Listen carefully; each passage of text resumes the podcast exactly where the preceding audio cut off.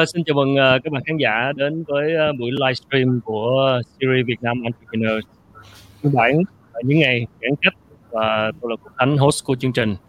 À, ngày hôm nay thì uh, chúng ta sẽ bàn về một chủ đề liên quan đến các doanh nghiệp trong uh, mùa đại dịch. Đó là cái việc uh, sinh tồn trong cái thời điểm khó khăn này và những cái vấn đề liên quan đến cơ chế vận hành cũng như là những xung đột về pháp lý cần phải tháo gỡ. Và rất hân hạnh được uh, trò chuyện với hai vị khách mời uh, cũng rất là quen thuộc của các chương trình trước đây trên Triệu Quốc Khánh Show. Xin được uh, trân trọng giới thiệu uh, tham gia ở các đầu cầu. Đó là tiến sĩ Ngô Công Trường. À, xin uh, chào anh Trường. Tiến sĩ Ngô Công Trường là sáng lập và giám đốc chuyên môn của công ty cổ phần tư vấn và giáo dục John and Partners và yeah, dạ, luật sư uh, luật sư Nguyễn Văn Lộc à, chủ tịch LB Group và là tác giả bộ sách pháp lý trong kinh doanh. À, xin chào anh Trường và anh Lộc, mọi người nghe rõ không ạ? Xin chào, dạ, xin chào anh Khánh và anh Lộc ạ, mình nghe rõ anh Khánh ạ. À. Dạ. Vâng, à, xin chào dạ, xin các chào. bạn khán giả. Chào các giả đang uh, theo dõi trực tiếp chương trình uh, đang uh, livestream trên uh, kênh YouTube The Quốc Khánh Show cũng như là fanpage của John and Partners và kênh uh, LinkedIn của của Quốc Khánh và hiện nay thì cũng đã thấy có một số khán giả đang vào thì mọi người ờ, có thể xin cho biết là nghe rõ tiếng cũng như là ờ, hình ảnh có được ổn không ạ? Xin mời mọi người comment một tí ạ.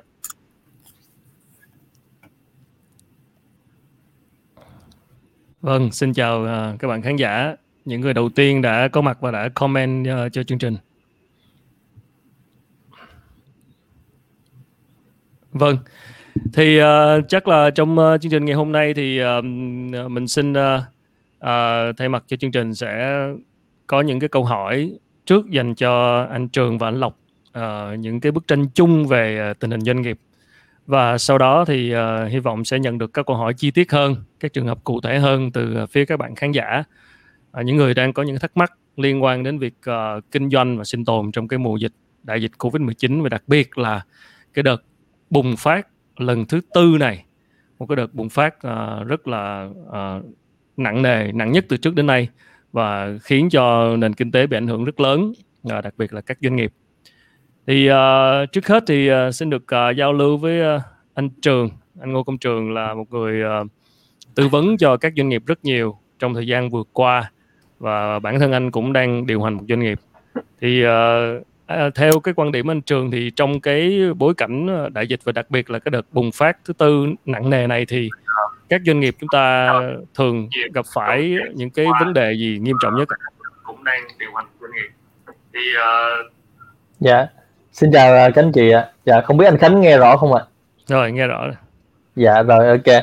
Thì hiện nay thực ra là cái làn sóng này thì năm thứ hai mình bị Covid rồi và đây là một cái bối cảnh VUCA rất là nặng nề thực ra là các doanh nghiệp đang ở trong trạng thái là rất nhiều doanh nghiệp ở trạng thái là survival mode tức là trạng thái là sinh tồn.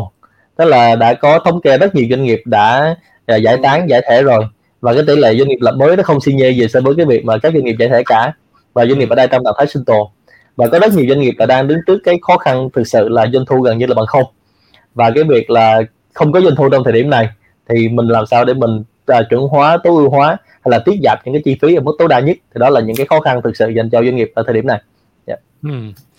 còn uh, về uh, mặt uh, pháp lý thì uh, nếu một tình hình chung của các doanh nghiệp trong cái thời điểm đại dịch thì về mặt pháp lý thì thường họ vướng những cái điểm nào uh, luật sư lộc à, xin chào mọi người à, anh khánh ừ. và anh trường có nghe rõ tôi nói không ạ rồi rõ à, thì uh, liên quan tới vấn đề uh, về pháp lý và những cái xung đột trong thời gian qua đó thì tôi thấy rằng là chúng ta đang trải qua một cái thời cái giai đoạn nó kéo dài uh, khó khăn uh, hơn một năm gần hai năm thì những cái quan hệ pháp lý giữa các chủ thể nó đã bắt đầu uh, đã và đang bắt đầu nảy sinh rất là nhiều những cái vướng mắc những cái tranh chấp và đặc biệt những cái xung đột. Uh, có những cái quan hệ ờ, trong cái mối quan hệ giữa doanh nghiệp và cơ quan nhà nước thì phát sinh những nhiều vấn đề ờ, về cái nghĩa vụ đối với cơ quan nhà nước ờ, đặc biệt là trong nghĩa vụ về thuế. Đối với là những cái quan hệ pháp lý giữa các chủ thể với nhau kinh doanh đầu tư thì những cái hợp đồng cũng xảy ra những cái vướng mắc về nợ, về tranh chấp. Trong nội bộ công ty thì thông thường sẽ có hai cái vướng mắc, đó chính là liên quan tới quan hệ lao động giữa à, doanh nghiệp và nhân viên. À, và cái thứ hai đó chính là xung đột giữa các chủ sở hữu những cái cổ đông với nhau và những cấp điều hành. Thì cái câu chuyện này thì uh, bình thường thì cũng vẫn đang diễn ra trong cái, cái quá trình hoạt động doanh nghiệp nhưng mà tại cái thời điểm khó khăn của dịch bệnh thì nó diễn ra thường xuyên hơn và uh, các luật sư chúng tôi uh, cũng giống như là các chuyên gia pháp lý thì tiếp nhận rất là nhiều những cái thông tin uh, cũng giống như là những cái yêu cầu tư vấn uh, giải quyết uh, kể cả những vấn đề liên quan về dân sự và à, không không thiếu những cái vụ việc kiện tụng tại tòa án và à, tố cáo hình sự với nhau rồi, cảm ơn anh Lộc. À, xin được quay trở lại anh Trường. À, cái việc mà ờ, đại dịch nó kéo đến thì không phải là đây là lần đầu tiên mà chúng ta đã đối mặt với cái tình trạng này từ một năm trước đây rồi, các doanh nghiệp.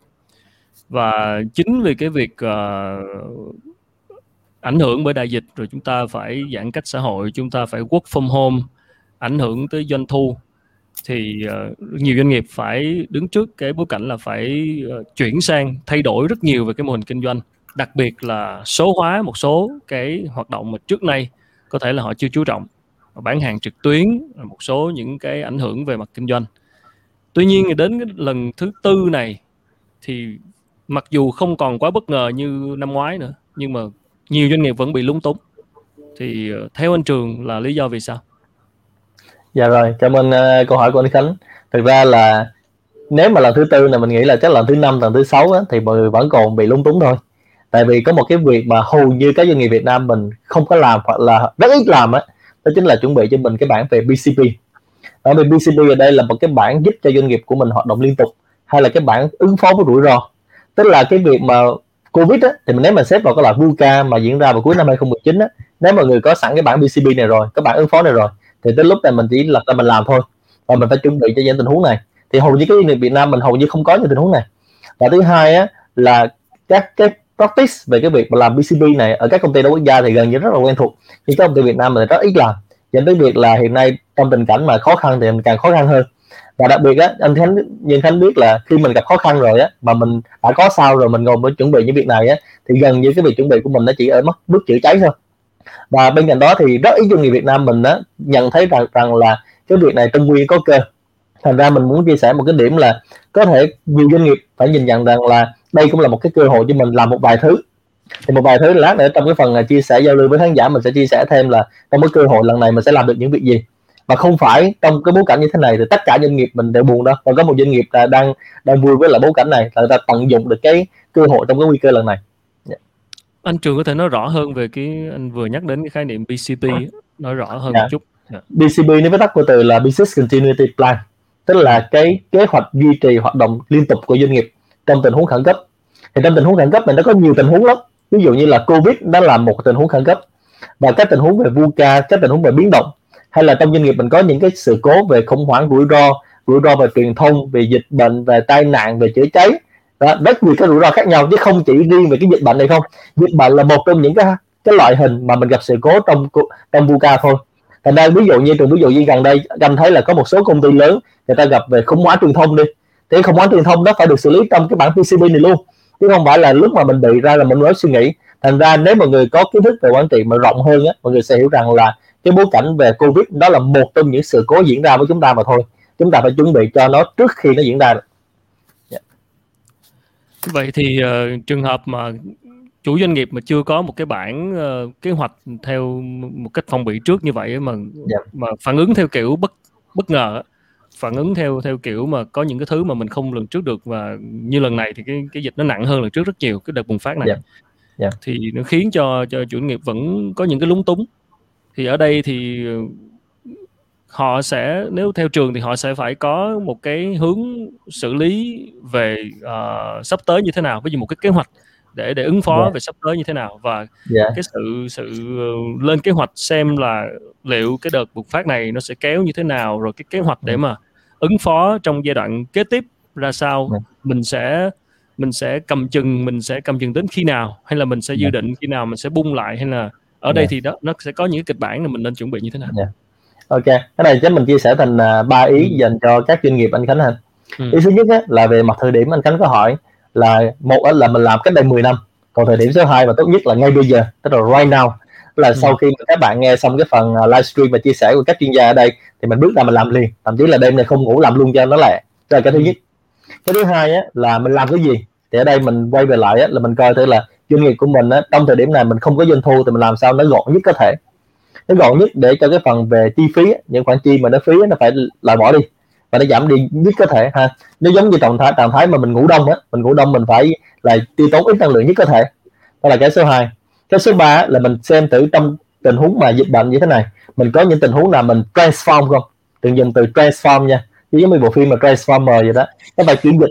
Ví dụ như là à, như đang trao đổi với anh Khánh như thế này trước khi mà có dịch á chúng ta làm một sự kiện mà nó 300 người 500 người mà offline thì cực kỳ khó khăn và tốn nhiều chi phí. Nhưng mà may mắn một cái là khi mà có covid như này bà con được educate sẵn thì sau đó mọi người sẽ tham gia sự kiện như này. Nó gần như là rất là thuận tiện để mọi người tiếp cận. Thành ra mình coi thử là trong doanh nghiệp mình có hình thức nào transform không? Và đặc biệt trong các hình thức transform đó có hình thức nào nó mang lại doanh thu cho mình không? Trong khái niệm này á mình phải hiểu rằng á, là từng đồng penny từng đồng xu của mình trong thời điểm này là vô cùng quý giá. Để mà trước khi có dịch đó thì mình kiếm những cái loại là tiền tiền chẳng nhưng mà trong dịch này mình kiếm tiền lẻ và từng đồng xu đều quý giá hết. Và cái số 3 á, là cái planning của mình á, là mình phải chuẩn bị về mặt dài hạn tí xíu. Ở đây mình có đừng có chạy đua là 14 ngày rồi sau đó 14 ngày nữa 14 ngày nữa. Trường đã chia sẻ rất nhiều lần với là cộng đồng doanh nghiệp á. Hãy chuẩn bị trạng thái tinh thần doanh nghiệp của mình. Đối diện với cái việc là tới tháng 5 năm 2022 mọi thứ mới có thể back to normal. Để mà và ngay cả quốc gia phát triển như là Mỹ, như là châu Âu, người ta đều đặt cái việc là planning tới tháng 5 2022 cả. Thành ra bây giờ mình tính mình tính từ giờ tới tháng 5 2022 luôn. Thành ra là ở trạng thái mà ở John Partner sẽ là các khách hàng của John Partner cũng vậy. Nếu mà cứ thêm 14 ngày, thêm 14 ngày thì đối với mình nó thông tin nó rất là bình thường. Ngay sau bên này bỏ vào bên này luôn. Để mà cái còn mà mình đừng cái kỳ vọng là 14 ngày nữa nó sẽ quay lại như normal, hầu như là không thể. Và thứ cuối cùng á, là có một số cái hành vi trong kinh doanh á, nó có thể thay đổi vĩnh viễn luôn và vĩnh viễn này nó sẽ có hai hướng là hướng tích cực và hướng tiêu cực. Thành ra mình phải ngồi mình phân tích lại mình hồi ngồi họp bo lại xem để là có những hành vi nào thay đổi vĩnh viễn mà hướng tích cực thì mình tận dụng nó còn cái nào mà thay đổi vĩnh viễn mà hướng tiêu cực thì mình loại bỏ đi. Thì đó là một số cái lời khuyên để dành cho doanh nghiệp trong tình huống này à, cảm ơn anh Trường. Xin uh, quay trở lại anh Lộc một chút xíu. Nãy anh Lộc có nói thì uh, trong cái tình huống đại dịch như thế này thì uh, những cái vấn đề nảy sinh giữa quan hệ giữa chủ doanh nghiệp và người lao động hoặc là giữa các cổ ừ. đông với nhau thì đây xin được ừ. hỏi cái phần đầu tiên đó là giữa chủ doanh nghiệp với người lao động thì uh, lúc này thì thường những cái xung đột gì là, là thường xảy ra và sẽ các doanh nghiệp ờ, các chủ doanh nghiệp nên ờ, có những cái hướng nào để giải quyết và anh có thể nêu một số cái case cụ thể và phổ biến những cái xung đột giữa chủ doanh nghiệp và người lao động trong lúc này không? Ừ.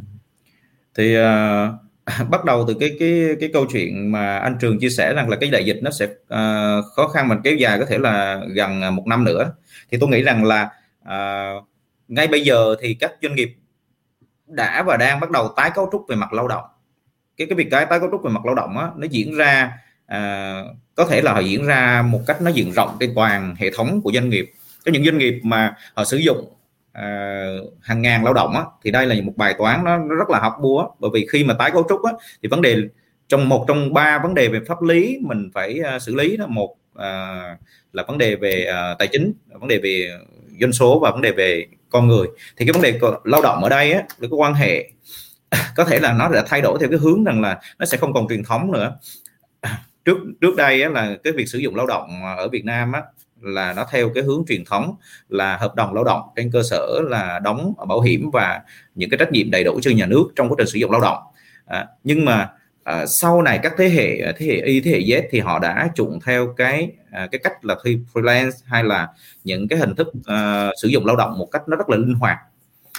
Thì có thể những cái hình thức linh hoạt đó nó đang diễn ra để mà có thể rằng là nó đảm bảo sự vận hành của doanh nghiệp nó một cách nó đơn giản hơn nó uh, tiện lợi hơn giống như tiến sĩ uh, trường vừa chia sẻ. Thì theo quan điểm tôi á để mà trước hết là xác định vào những cái tranh chấp thì tôi sẽ đi đi sâu vào cái cái câu chuyện những cái gì đang diễn ra.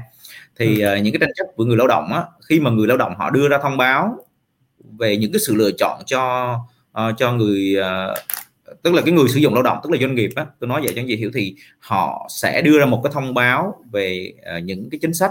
Một là có thể rằng là uh, uh, tạm thời tạm ngưng cái hợp đồng lao động có thể là giãn thời gian làm việc ra à, cũng có thể là điều chỉnh mức lương à, và cũng có thể rằng điều chỉnh về cái chính sách quyền lợi từ quyền lợi về thưởng về du lịch cho tới những quyền lợi khác.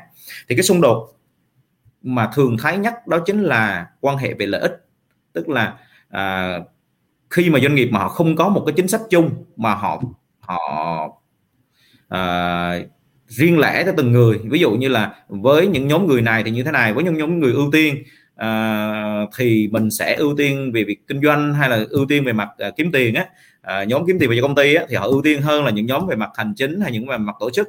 Thì trong trường hợp nó sẽ xảy ra một cái sự mất cân bằng và từ đó nó dẫn đến xung đột nội bộ. Thì à, tôi thấy rằng là những cái vụ kiện à, gần đây nhất thậm chí một à, những cái tập đoàn lớn khi mà làm việc à, chúng tôi làm việc á thì à, xung đột nó xuất phát từ cái chỗ không công bằng đó tức là không cân bằng giữa những nhóm lợi những nhóm nhân viên.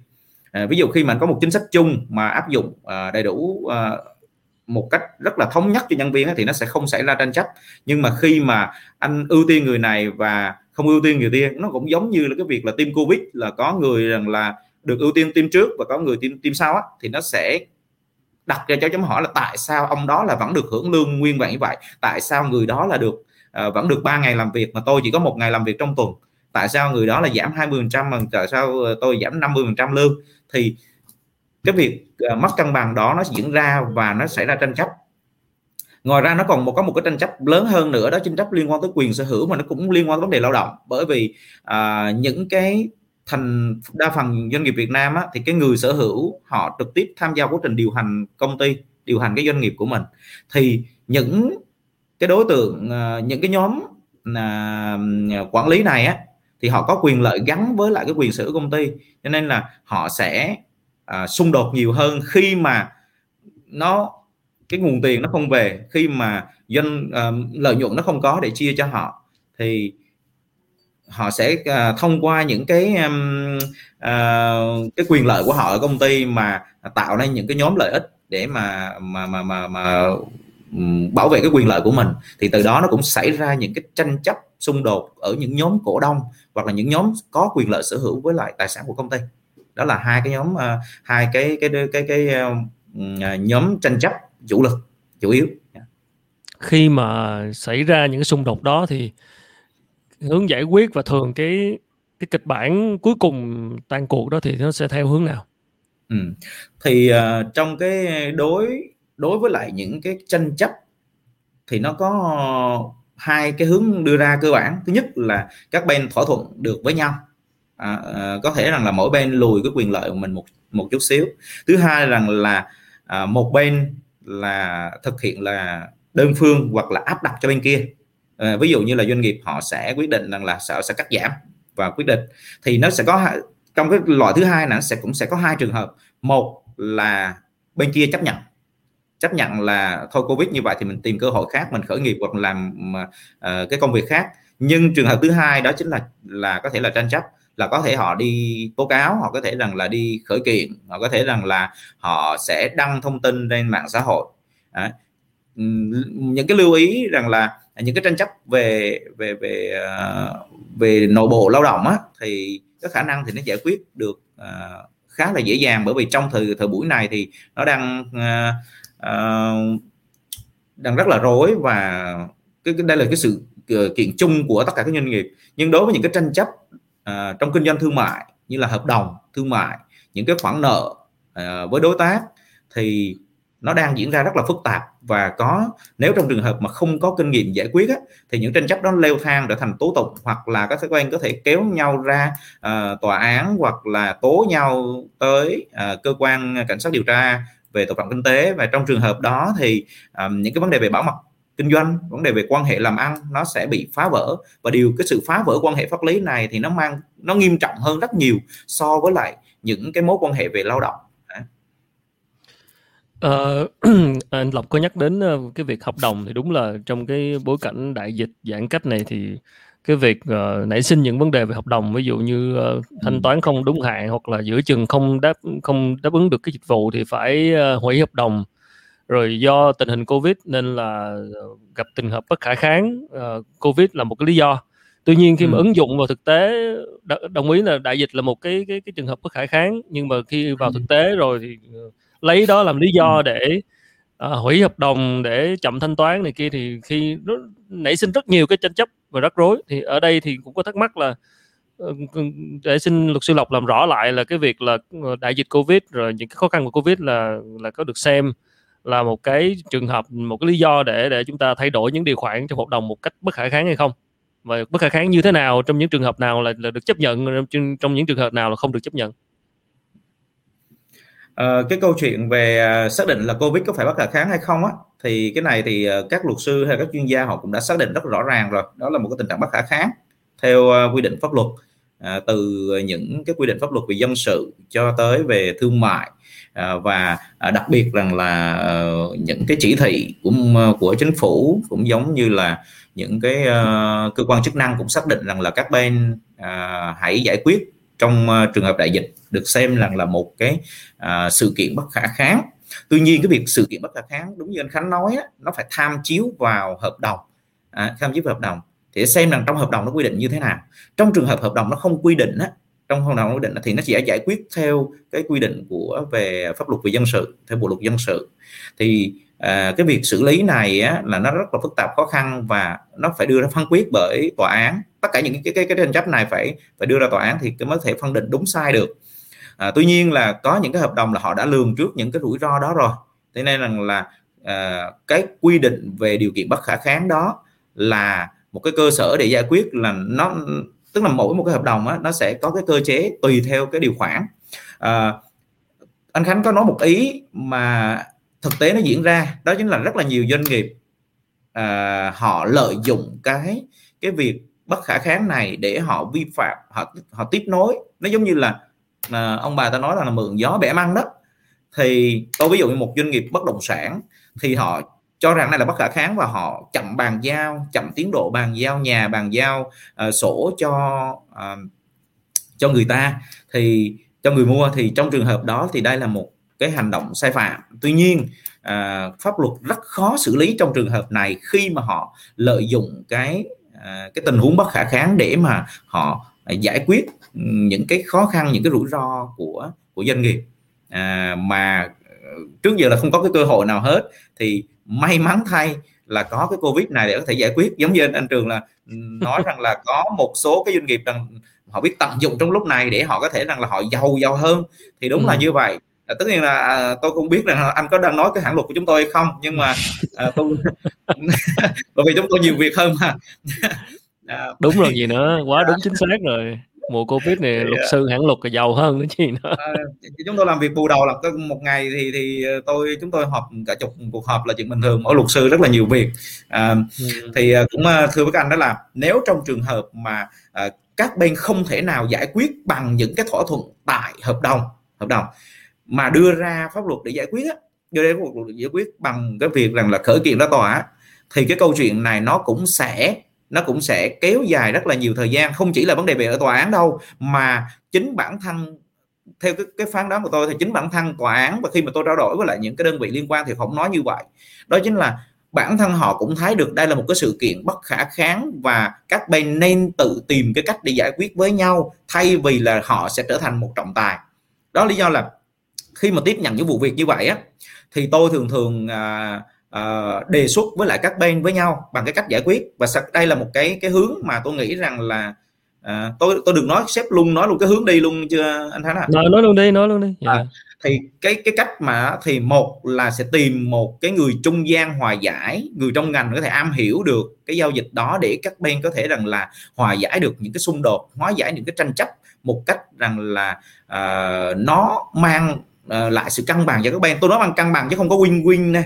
bởi vì sao? Bởi vì cũng có thể mỗi bên là là đều thất bại một chút xíu tức là chấp nhận rủi ro một chút xíu. Trường hợp thứ hai rằng là một cái luật sư trung gian như chúng tôi ấy, thường thường chúng tôi không đứng về phía nào cả đứng hai bên để có thể rằng là uh, dàn xếp để thỏa thuận lại. Cũng có thể rằng là những cái giải pháp mà chúng tôi đưa ra thì có một số cái giải pháp uh, tôi cũng đã đề cập những cái giải pháp khi mà nó nó nó nó, nó các bên không được giải quyết tranh chấp á, trong cái cuốn sách của mình đó đó là có thể rằng là các bên sẽ uh, gia hạn thay đổi cái cái, cái, cái, cái trách nhiệm hợp đồng đó, gia hạn tới một cái thời hạn nhất định. À, thứ hai là có thể rằng là thay vì thanh toán ví dụ thanh toán tiền đi thì chúng tôi thay đổi thanh toán bằng cái khác. À, à, vừa rồi có một cái doanh nghiệp thì vừa và nhỏ khi mà họ họ giải giải thể và họ họ bắt buộc là họ phải trả tiền lương cho nhân viên thì họ không có tiền lương họ trả. Vậy thì họ uh, nó nó nó nhỏ bé thôi. Đó là họ trả bằng cái những cái laptop uh, hay là những cái tài sản của công ty. Và ừ. người kia là cũng chấp nhận rằng là thôi chừng đó là đủ. À, hay là một cái doanh nghiệp mà mua bán hàng hóa thay vì việc thanh toán thì thanh toán không không thể nào có tiền để thanh toán cái cái lô hàng đó thì họ sẽ đổi bằng một cái quyền lợi khác để có thể rằng là các bên cùng cân bằng cùng cân bằng. Và điều đó thì thật sự những người lãnh đạo doanh nghiệp mà họ sẵn sàng họ chia sẻ à, với nhau á, thì thì những cái tài sản để đem ra để trao đổi hoặc để để cân bằng đó thì hoàn toàn có thể, nó không khó. Giống như tôi với tiến sĩ ngô công trường đi, thay vì là ảnh trả một cái khoản phí luật sư cho tôi, tiền mặt có thể là bên ảnh khá là nhiều nhưng mà ảnh không muốn trả luật sư lúc này, ảnh muốn trả cho cái khoản khác, thì rằng là ảnh sẽ tư vấn cho bên một cái công ty con của tôi để có thể là vận hành tốt và từ đó chúng tôi trao đổi cái dịch vụ với nhau và nó sẽ không phát sinh tiền mặt cái quan trọng nhất đó chính là tại những thời điểm như thế này là mỗi doanh nghiệp họ khó khăn về mặt tiền mặt và khi mà tiền mặt không có thì việc kinh doanh đó thì đôi lúc là các những người lãnh đạo họ có thể rằng là họ sẽ hóa giải bằng cái việc là không dùng tiền mặt để có thể rằng là hóa giải những cái tranh chấp liên quan tới cái quyền lợi lợi ích của doanh nghiệp. Dạ. Yeah. Rồi, cảm ơn uh, luật sư Lộc. Một chút xíu nữa sẽ quay lại luật sư Lộc một chút làm rõ thêm một vài ý. À, chắc quay lại chỗ anh Trường. Anh Trường ờ, đúng là Lộc có nói là là nhiều doanh nghiệp cũng ờ, lợi dụng cái, cái chuyện Covid này để để uh, gọi là biện hộ cho một số cái vấn đề của mình. Uh, kiểu như là uh, dù không có gặp Covid thì cũng đang gặp khó khăn, cũng đang gặp rất nhiều vấn đề nên có covid một cái thế là lấy cái cớ để mà bất khả kháng không hoàn thành được cái việc hợp đồng những cái cái cái, cái, sự vụ mình đang giải quyết đang làm đang thực hiện cho khách hàng thì ở đây ở góc độ quản trị thì uh, anh, anh anh trường có cái uh, bình luận gì không ạ rồi, cảm ơn uh, câu hỏi của anh Khánh. Ừ. Thì uh, nãy anh Lộc đã nói rất là nhiều về pháp lý rồi, thì mình sẽ không nói về pháp lý nữa. Ừ. Thì thực ra để giải quyết một cái mối quan hệ chỗ này á, thì trường hay đưa cho khách hàng ở hai góc độ. Một là lý tính, hai là cảm tính thì phần lý tính là anh lộc nói hết rồi thì bây giờ mình sẽ nói về mặt cảm tính nha ừ. thì cái cảm tính này á các bạn sẽ hiểu được cái mô hình mà mình hay chia sẻ với cộng đồng là mô hình năm tác động của Porter thì ở giữa của năm tác động Porter hồi xưa nó là đối thủ cạnh tranh trực tiếp thì bây giờ là mình làm sao mình chuyển hóa đối thủ cạnh tranh trực tiếp thành đối tác. Tức là trước giờ mình đi đánh nhau thì bây giờ mình phải đi hợp tác với nhau. Và làm sao để collaboration để một cộng một ờ, bằng 11 đúng không lớn lớn hơn hai. Thì cái việc này á trước giờ khi mình chia sẻ cộng đồng doanh nghiệp Việt Nam á thì nhiều người nghĩ rằng là nó không thể. Nhưng mà biết sao không? Không thể tại vì hai người á một người đi tới một người đi lùi thì làm sao đi gặp nhau được? Thì hai người phải cố gắng một tí. Và trong tình huống khó khăn này chúng ta phải là đối tác hợp tác với nhau. Đó là ý đầu tiên. Ý số 2 á, là trước giờ các bạn không để ý vai trò của supplier đây là một trong năm yếu tố rất quan trọng mà Potter đã nói rồi. Tại vì ở trước giờ mình gọi là khách hàng là thượng đế, thì mình với ông supplier là mình là khách hàng của ổng và mình hay đi bù dập ổng. Nhưng mà rất nhiều doanh nghiệp, đặc biệt là các doanh nghiệp lớn, họ hiểu rất rõ vai trò của supplier rất hiểu rõ vai trò đối tác. Tức là nếu mình có supplier có hệ thống cung cấp tốt, đặc biệt là trong mùa dịch này, thì mình sẽ tồn tại được.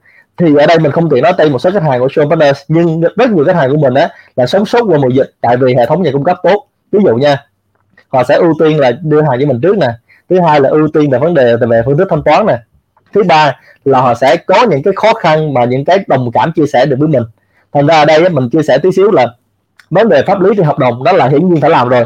Nhưng mà bên cạnh đó nó có những yếu tố về cảm tính. Tại vì hai bên partnership với nhau lâu dài á không ai đem cái lý ra để cãi hết á. Đến khi nào mà biến quá thì mới về luật sư còn ban đầu á đúng như anh, anh lộc nói là ngay cả ra tòa thì tòa người ta cũng có một câu là thôi hai anh cứ hòa giải trước đi. Thì cái hòa giải đây là mình phải hiểu vai trò đó.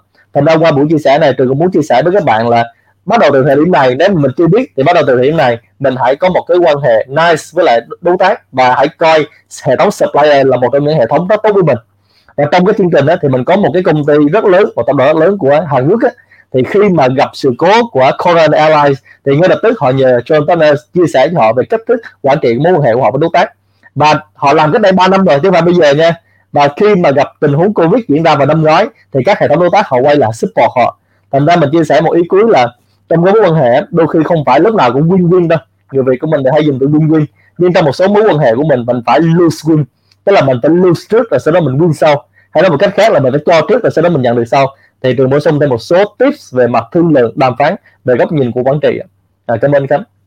À, cảm ơn trường. Thì uh, cũng xin uh, quay lại anh lộc để hỏi thêm về cái chỗ bất khả kháng. Lúc nãy thì uh, là liên quan đến bất khả kháng trong cái hợp đồng kinh doanh. Còn uh, cũng một số khán giả cũng đặt comment hỏi thì mình cũng đang định hỏi đây đó là bất khả kháng trong hợp đồng lao động.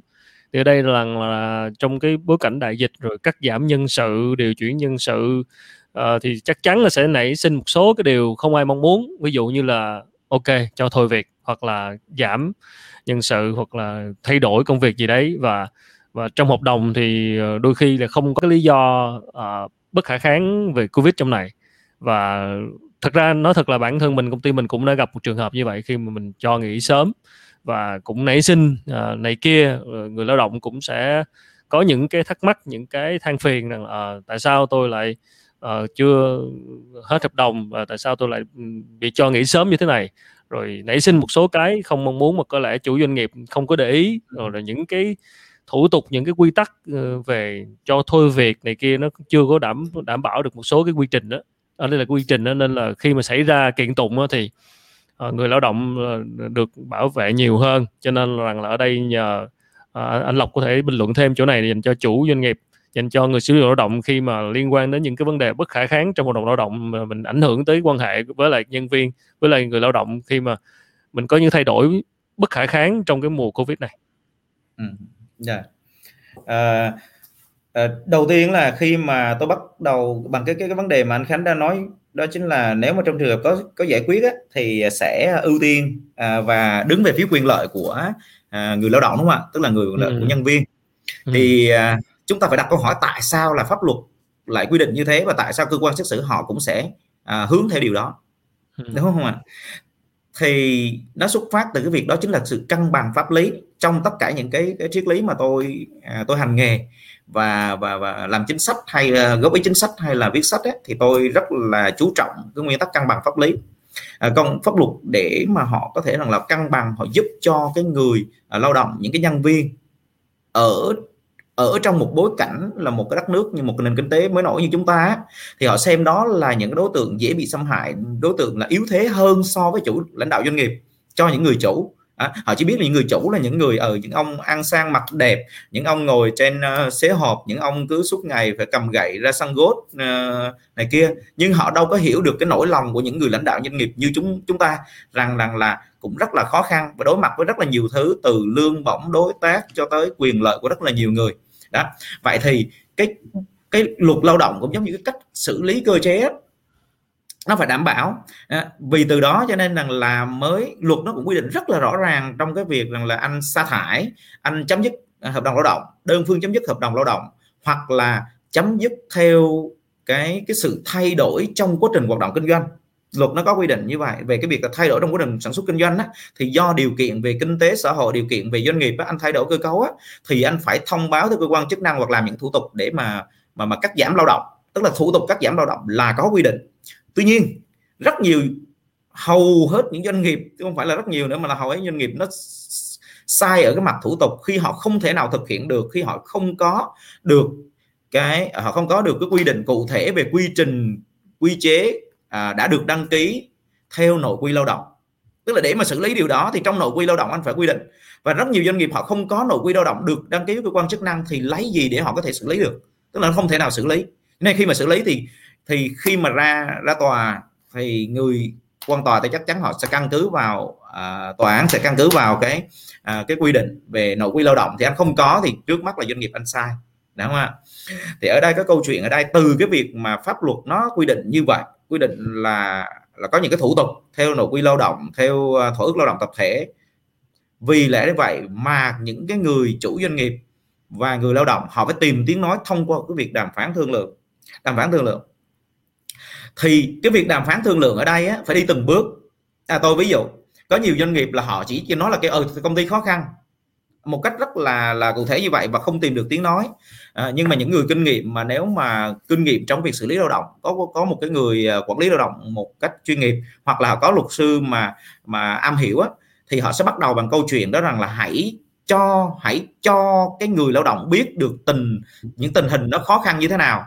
À, và ngày xưa tôi làm à, tôi tôi tôi tư vấn cho một cái cái tập đoàn á, thì khi mà họ phải cắt giảm cách đây mười mười mấy năm á, thì họ phải cắt giảm một cái lực lượng nhân sự thì họ nói rằng là uh, chúng ta đang uh, giống như những ờ, những những loài chim đang phải đi tránh bão và trên một cái cái đoạn đường đó thì một số người phải rời khỏi con thuyền.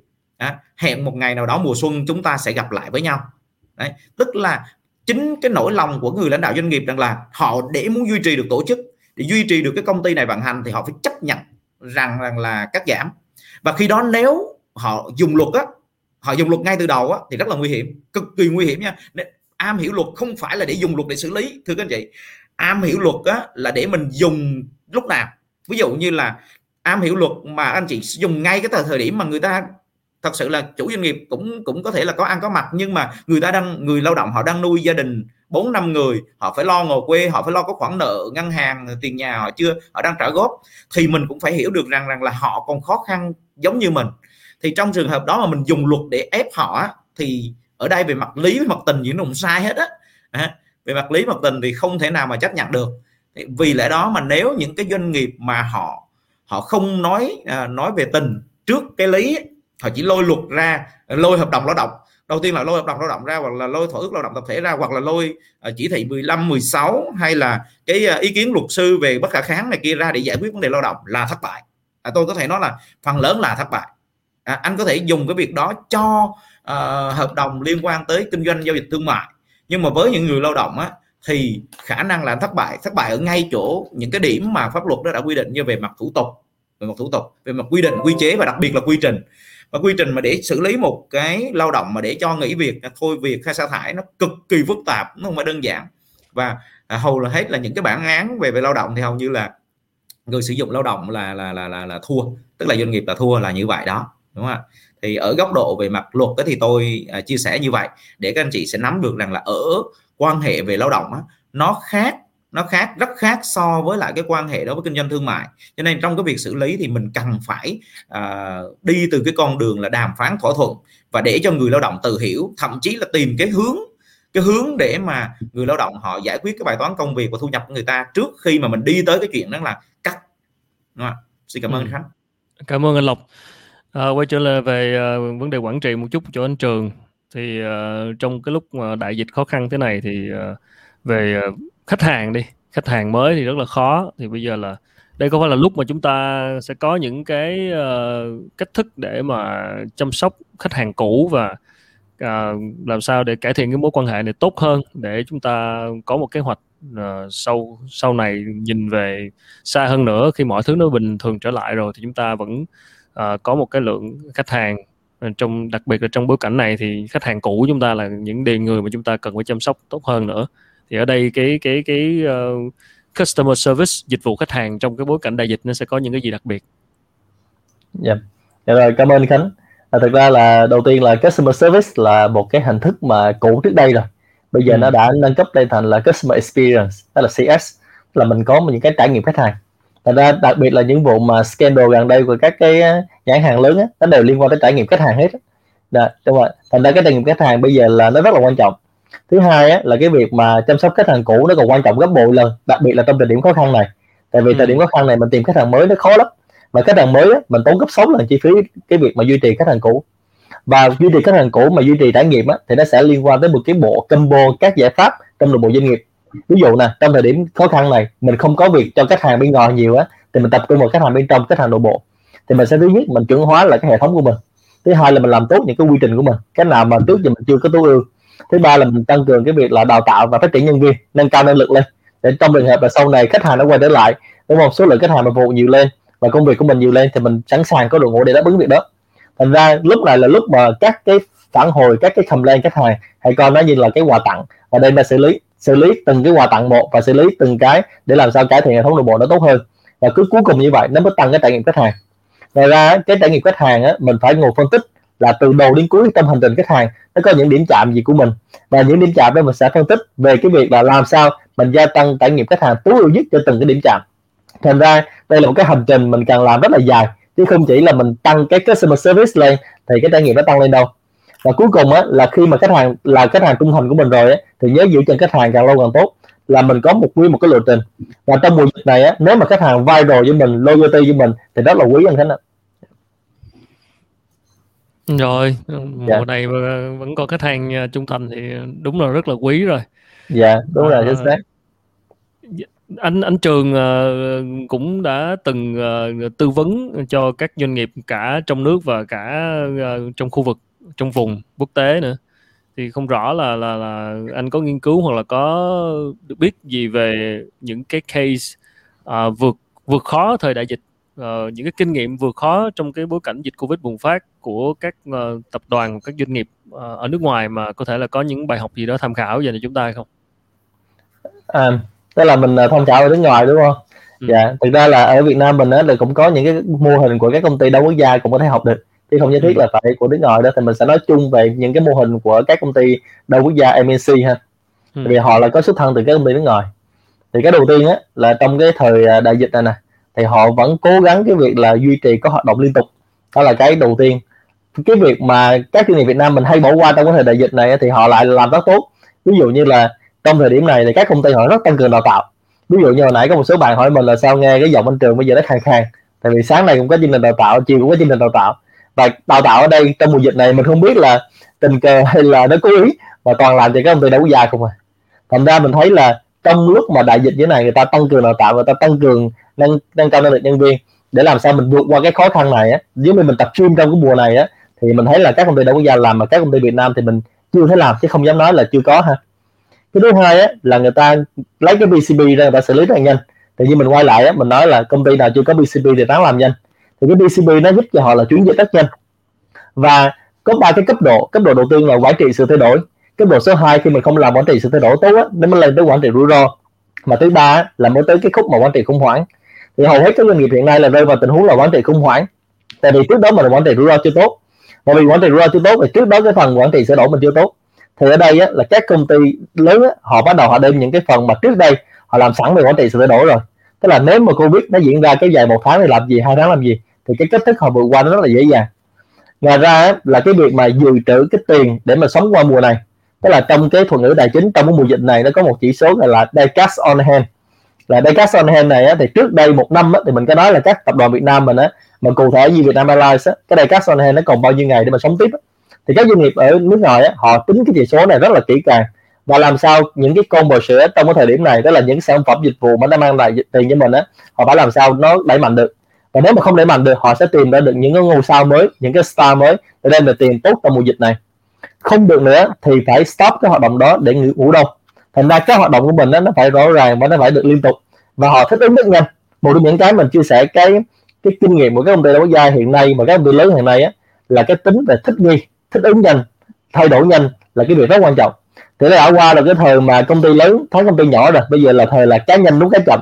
Và cá rất nhanh lúc cá nhân thành ra cái việc mà thậm chí là chưa ra cái chỉ thị nữa là người ta đã có phản ứng rồi chứ chưa đường tới phần đó. Và hiện nay mình đang làm một số cái kế hoạch với là các cái khách hàng á là họ đều có plan A, B, C cả. Tức là nếu mà tiếp 14 ngày như thế nào rồi tiếp 14 ngày nữa thì như thế nào thành ra không phải đợi tới cái phần dịch làm đâu. Thành đó là một số cái mindset một số cái hành động của các công ty mà họ đang làm để có thể chia sẻ cho cộng đồng. Còn trong những cái tình huống cụ thể của khách hàng thì trong cái bối cảnh này mình không chia sẻ tình huống của cụ thể khách hàng được. Chà, doanh nghiệp nước ngoài, doanh nghiệp uh, multinational đa quốc gia thì họ có điều kiện họ training liên tục lúc này chứ còn yeah. SME của Việt Nam thì khó khăn lắm anh Trường ơi. Uh, yeah. lúc này chắc không có điều kiện để để training đâu. Cho nên yeah. là, là là thực tế hơn chút với các SME Việt Nam thì lúc này là lúc uh, khó uh, đóng cửa, đóng bớt cửa hàng, uh, giảm mọi thứ đều giảm cả.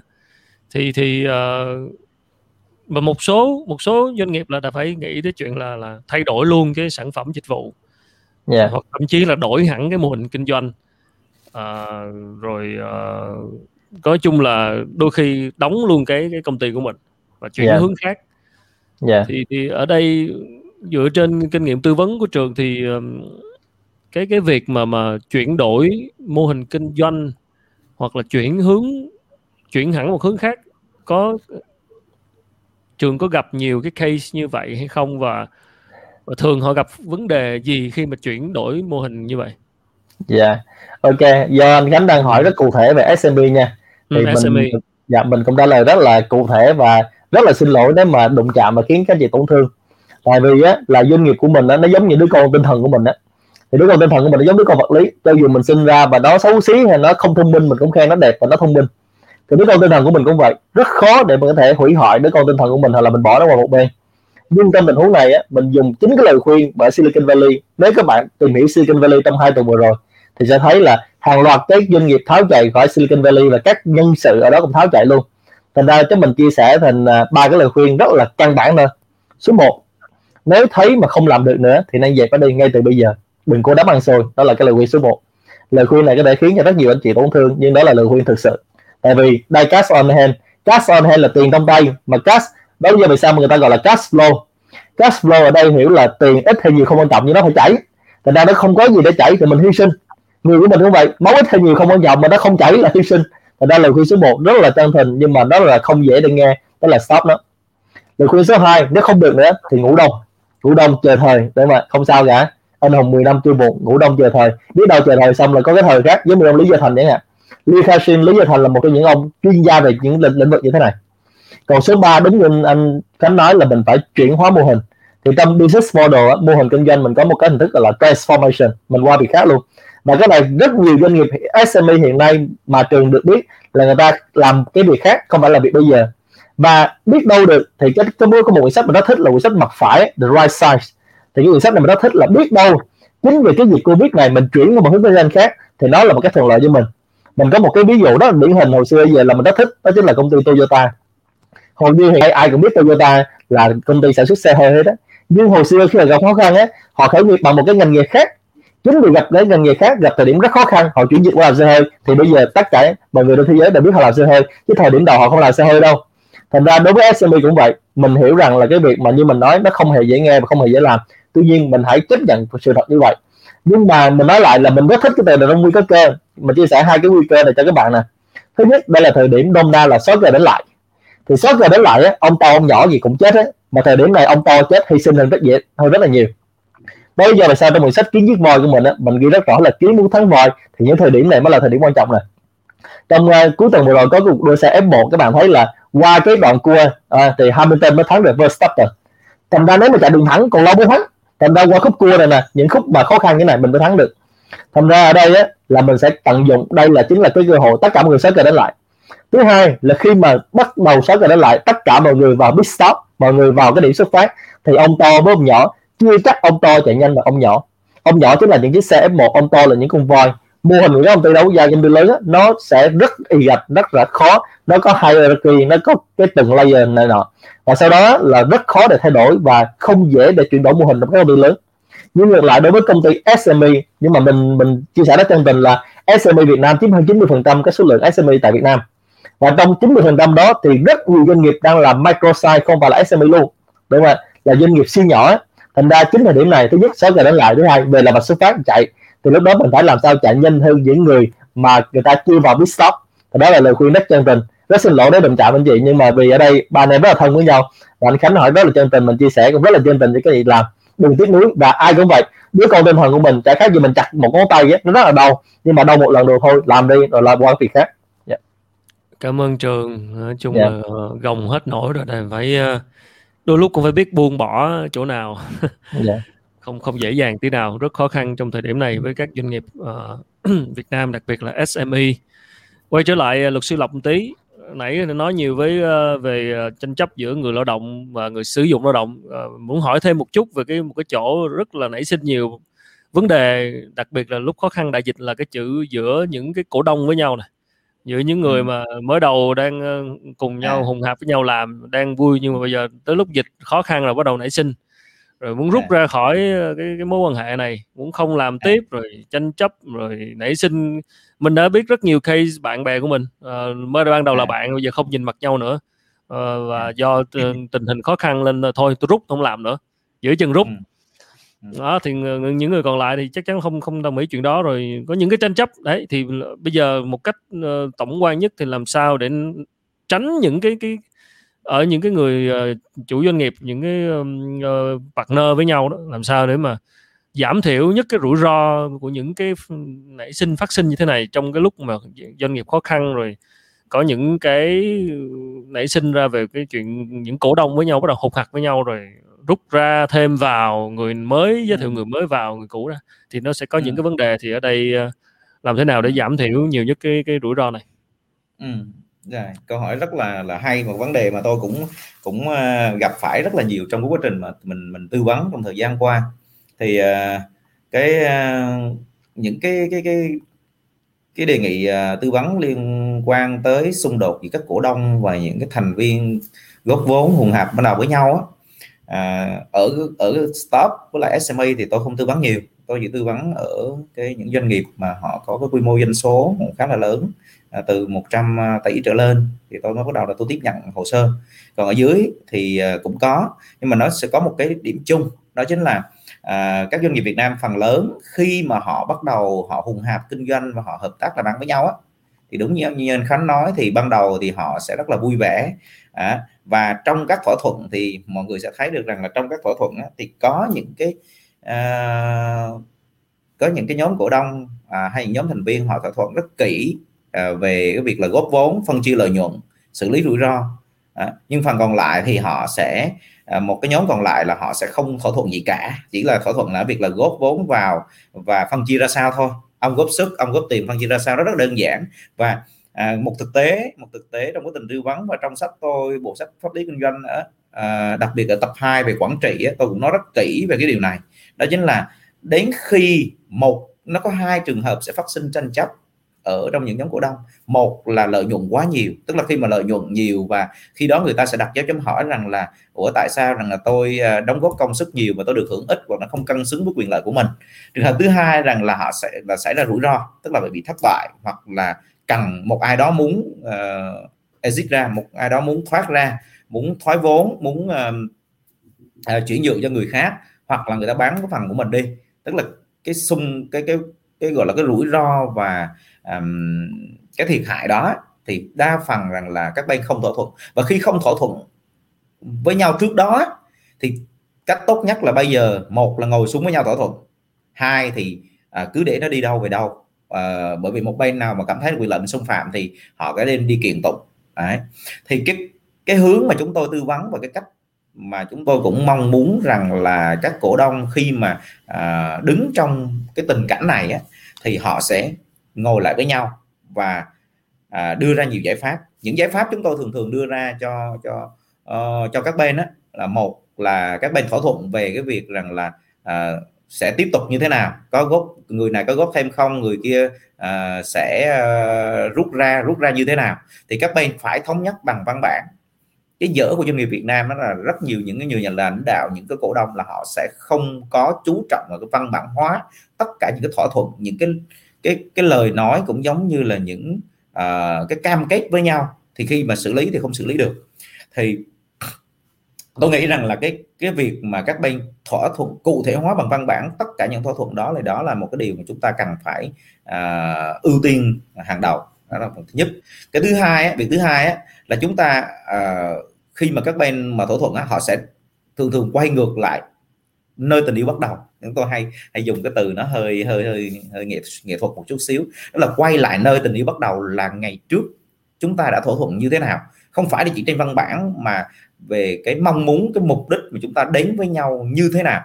Để từ đó chúng ta tìm ra được rằng là ở ờ, cái mong muốn của ông đạt hay chưa và uh, ông cần cái gì thêm uh, và hiện tại nó như thế nào để mà giải quyết thì quay lại cái nơi mà bắt đầu à, thỏa thuận với nhau bắt đầu hình thành cái mối quan hệ cổ đông bắt đầu hình thành cái doanh nghiệp này thì sẽ giải quyết được cái bài toán rằng là ông đã đạt được bao nhiêu và tình cảnh bây giờ thì sẽ giải quyết ra sao. Đó là vấn đề thứ hai. Vấn đề thứ ba đó liên quan tới cái doanh nghiệp hay là những cái thực thể.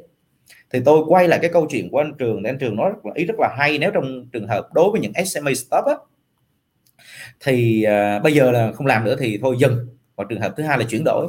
Nhưng mà nếu trong trường hợp mà chuyển đổi mà cái chi phí chuyển đổi hoặc là cái chi phí à, để mà transform nó quá nhiều thì có thể rằng là họ sẽ chọn à, phương án dừng.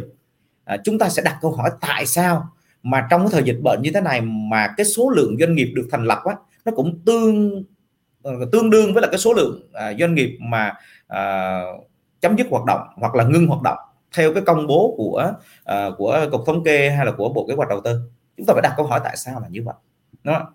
Nếu một người à, am hiểu luật một chút xíu thì họ sẽ giải quyết được. Nhưng mà thông thường chúng ta sẽ nói là ủa tại sao rằng là là, là là vẫn có rất là nhiều doanh nghiệp thành lập? Bởi vì bởi vì trong kinh doanh nếu những anh chị nào biết những vấn đề pháp lý cơ bản thì sẽ biết được rằng là doanh nghiệp nó chỉ là một công cụ đúng không? để giải quyết cái bài toán kinh doanh hoặc một chiến lược kinh doanh à, từ ở nước ngoài hay ở ở ở các quốc gia đang phát triển như chúng ta cũng vậy. Cũng giống như là trong uh, bay, bắt đầu sự nghiệp kinh doanh mọi người đọc cái cuốn sách cha giàu cha nghèo họ sẽ nói rằng là cái quyền lực của công ty khi mà giải quyết vấn đề về thuế hoặc là những cái cái trách nhiệm thì cái công cụ doanh nghiệp sẽ giúp cho cái người kinh doanh họ sẽ giới hạn được cái trách nhiệm của họ. Tôi ví dụ như là à, trong cái cái khoản đầu tư mà tôi hay phân tích đó, thì tôi sẽ sẽ chia làm nhiều khoản. Ví dụ như là đầu tư về chứng khoán là một số tiền đầu tư vào bất động sản là một số tiền đầu tư về hùng hạp kinh doanh là một số tiền. Và bây giờ hiện tại là chúng ta đang đầu tư thêm vào cái tài sản số liên quan tới những cái token những cái coin. Thì đó là tổng cộng là bốn cái hạng mục đầu tư cơ bản như vậy á, thì đầu tư vào hoạt động kinh doanh á, giả sử tôi bỏ số tiền là một ờ, tỷ hay 10 tỷ vào đó thì nếu mà trong trường hợp kinh doanh nó thất bại thì tôi chỉ giới hạn cái trách nhiệm của tôi chỉ chừng đó mà thôi. Thì doanh nghiệp là một cái công cụ để mà giới hạn cái trách nhiệm cũng giống như là tối ưu hóa tối ưu hóa tất cả những cái chi phí à, trong cái quá trình kinh doanh từ chi phí về nhân sự lao động chi phí về à, à, nguồn cung ứng à, hàng hóa hay là chi phí cho cái quá trình vận hành của một doanh nghiệp. Thì cái công công cụ doanh nghiệp đó nếu chúng ta am hiểu về pháp lý và các hình thái doanh nghiệp à, hai hình thái doanh nghiệp và các doanh nghiệp hay dùng là trách nhiệm hữu hạn và cổ phần thì chúng ta sẽ giới hạn lại cái trách nhiệm đối với là cái người tham gia vào việc kinh doanh. Và tại thời điểm dịch bệnh này tại thời điểm dịch bệnh này tại cái thời điểm khó khăn này là người ta hiểu rất rõ về cái việc là giới hạn lại cái trách nhiệm kinh doanh của mình. Nếu mà cái game đó à, tôi dùng cái từ bình dân chút xíu cái game kinh doanh đó cái dự án đó không ok thì chúng tôi chỉ, chỉ mất một số tiền như vậy thôi và chúng tôi dừng ở đó. Để số tiền mà bên bất động sản và chứng khoán của tôi nó vẫn còn thì đó là một cái cách tư duy của cái người kinh doanh và tại thời điểm này là họ sẽ rất rất hiểu chuyện này. Còn nếu không nếu dồn hết tiền vào công ty dồn hết nguồn nhân lực và sức lực và tài lực vào công ty thì cái khả năng á, là họ thất bại á, rất là lớn nếu không kiểm soát được về trách nhiệm trong kinh doanh. Xin cảm ơn khánh. Ừ, rồi, cảm ơn uh, luật sư lộc. À, quay trở lại uh, anh trường một chút. Xin lỗi. Uh, nãy anh có nói là coi như là gồng quá không được thì bỏ nghỉ rồi. Ok nói là nói dễ nhưng làm không khó với những cái người với đứa con tinh thần của mình bao nhiêu năm nay mình có người bạn thân thì cũng là làm ờ, lĩnh vực ờ, bị ảnh hưởng khá nặng đó là làm F&B nhà hàng. Đó thì ừ, không có bỏ nghiệp này được. À, khi dịch đến thì đóng cửa bớt à, các giảm nhân viên rồi hết dịch rồi lại ngoi ngoi lại chút thì lại phải tuyển lại mới. Rất khó. Cắt giảm hết thì không cắt giảm hết thì đâu đủ trả lương thì tiền đâu trả lương. Còn uh, cắt hết thì uh, lúc phục hồi lại lấy tuyển người lại khó cái bài toán không không đơn giản. Mình vẫn muốn theo cái nghiệp này mà. Thì làm sao? Cái hình thức uh, cái cái không không biết phải làm như thế nào cái cái, cái mức độ duy trì như thế nào để để để vẫn muốn phục hồi lại. Sau khi mọi thứ covid rồi chắc chắn cũng sẽ phải qua đi đúng không? Rồi mọi thứ nó phải trở lại bình thường. Du lịch khách sạn F&B nhà hàng sẽ phải mở lại. Nhưng bây giờ thì đang khó quá. Đó dừng dừng luôn thì đấy, rồi những cái nhân lực chủ chủ chốt của mình đâu phải tuyển lại, đâu phải đơn giản cả chủ chốt, cả nhân nhân lực ờ, ở ở dưới, phía bên dưới. Thì ở đây nếu là anh trường thì đang kinh doanh ở những cái lĩnh vực mà nó bị ảnh hưởng nặng nề bởi covid. Và nếu đó là đứa con tinh thần mà mình không bỏ được mà mình vẫn muốn duy trì một cách như thế nào đó để để để để chờ đợi cái sự phục hồi trở lại thì nếu là anh trường anh trường sẽ làm gì? Dạ rồi cảm ơn khánh. Thì ừ. cái này là mình à, chia sẻ thành vài ý như này. À, thứ nhất là nãy mình có nói câu là ở Silicon Valley họ khuyên là nếu được thì dẹp ngay. Mà lại có câu số 2 cũng hay câu số 2 là cái câu hồi xưa mình à, ở Silicon Valley mình nhớ mãi luôn á. Tức ừ. là nó nói là nếu mà mày vẫn còn lưới tiếc doanh nghiệp của mày á thì à, nếu mà không dẹp được ngay thì lời khuyên chân tình của tụi tao là 6 tháng nữa dẹp. Thì đó là cái cái mình nhớ mãi. Thì quay về lại đây là giống như anh khánh nói là đôi khi có những đứa con tinh thần của mình á mình không thể bỏ được nó. Thì đã có một số việc như thế này nè hiện nay những cái ngành mà anh khánh đang nói là những ngành mà nó đang bị ảnh hưởng trực tiếp trực diện bởi đại dịch.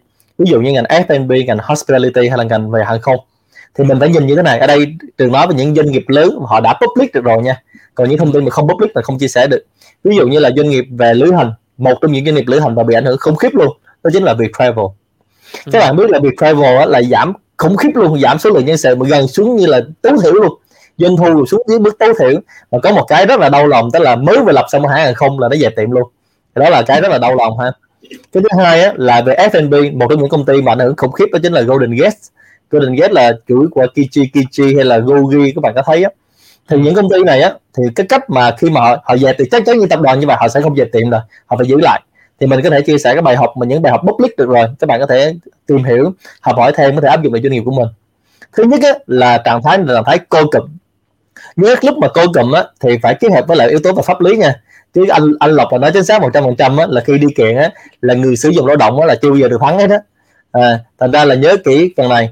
Thành ra là mình phải chuẩn bị lúc có sao thì lúc không sao lúc không sao thì không sao. Mình nhớ ý này. Thứ hai á là khi mình coi cầm mình mức tú tú nhất rồi đó thì phải làm như thế này. Trước đây á các doanh nghiệp của mình á là hay phụ thuộc vào con người. Mình hay nói nôm na dễ hiểu trong tình huống mà livestream như thế này. Là bối cảnh nó gần gũi á là mình hay sử dụng robot cơm tức là chạy robot chạy bằng cơm thì bây giờ mình làm sao mình chuyển hóa thành robocon thành ra cái khâu nào trước đây mình phụ thuộc vào con người thì bây giờ mình chuyển hóa nó số hóa nó thành robocon là cái thứ nhất. Thành ra khi mà mình trong cái đợt đại dịch này nè mình chuyển hóa thành tự động á thì nó càng dễ.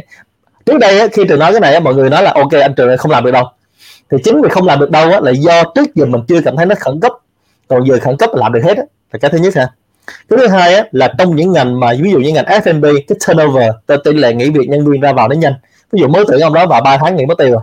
Tuyển ông đôi khi là tuyển nhân nhân viên phục vụ á, sáng tuyển chiều người ta nghỉ à. Thì lúc này mình sẽ có một số cái ý như này. Thứ nhất á là mình coi thử các cái công việc trong công ty của mình. Mình coi họ có thể làm multi function được không?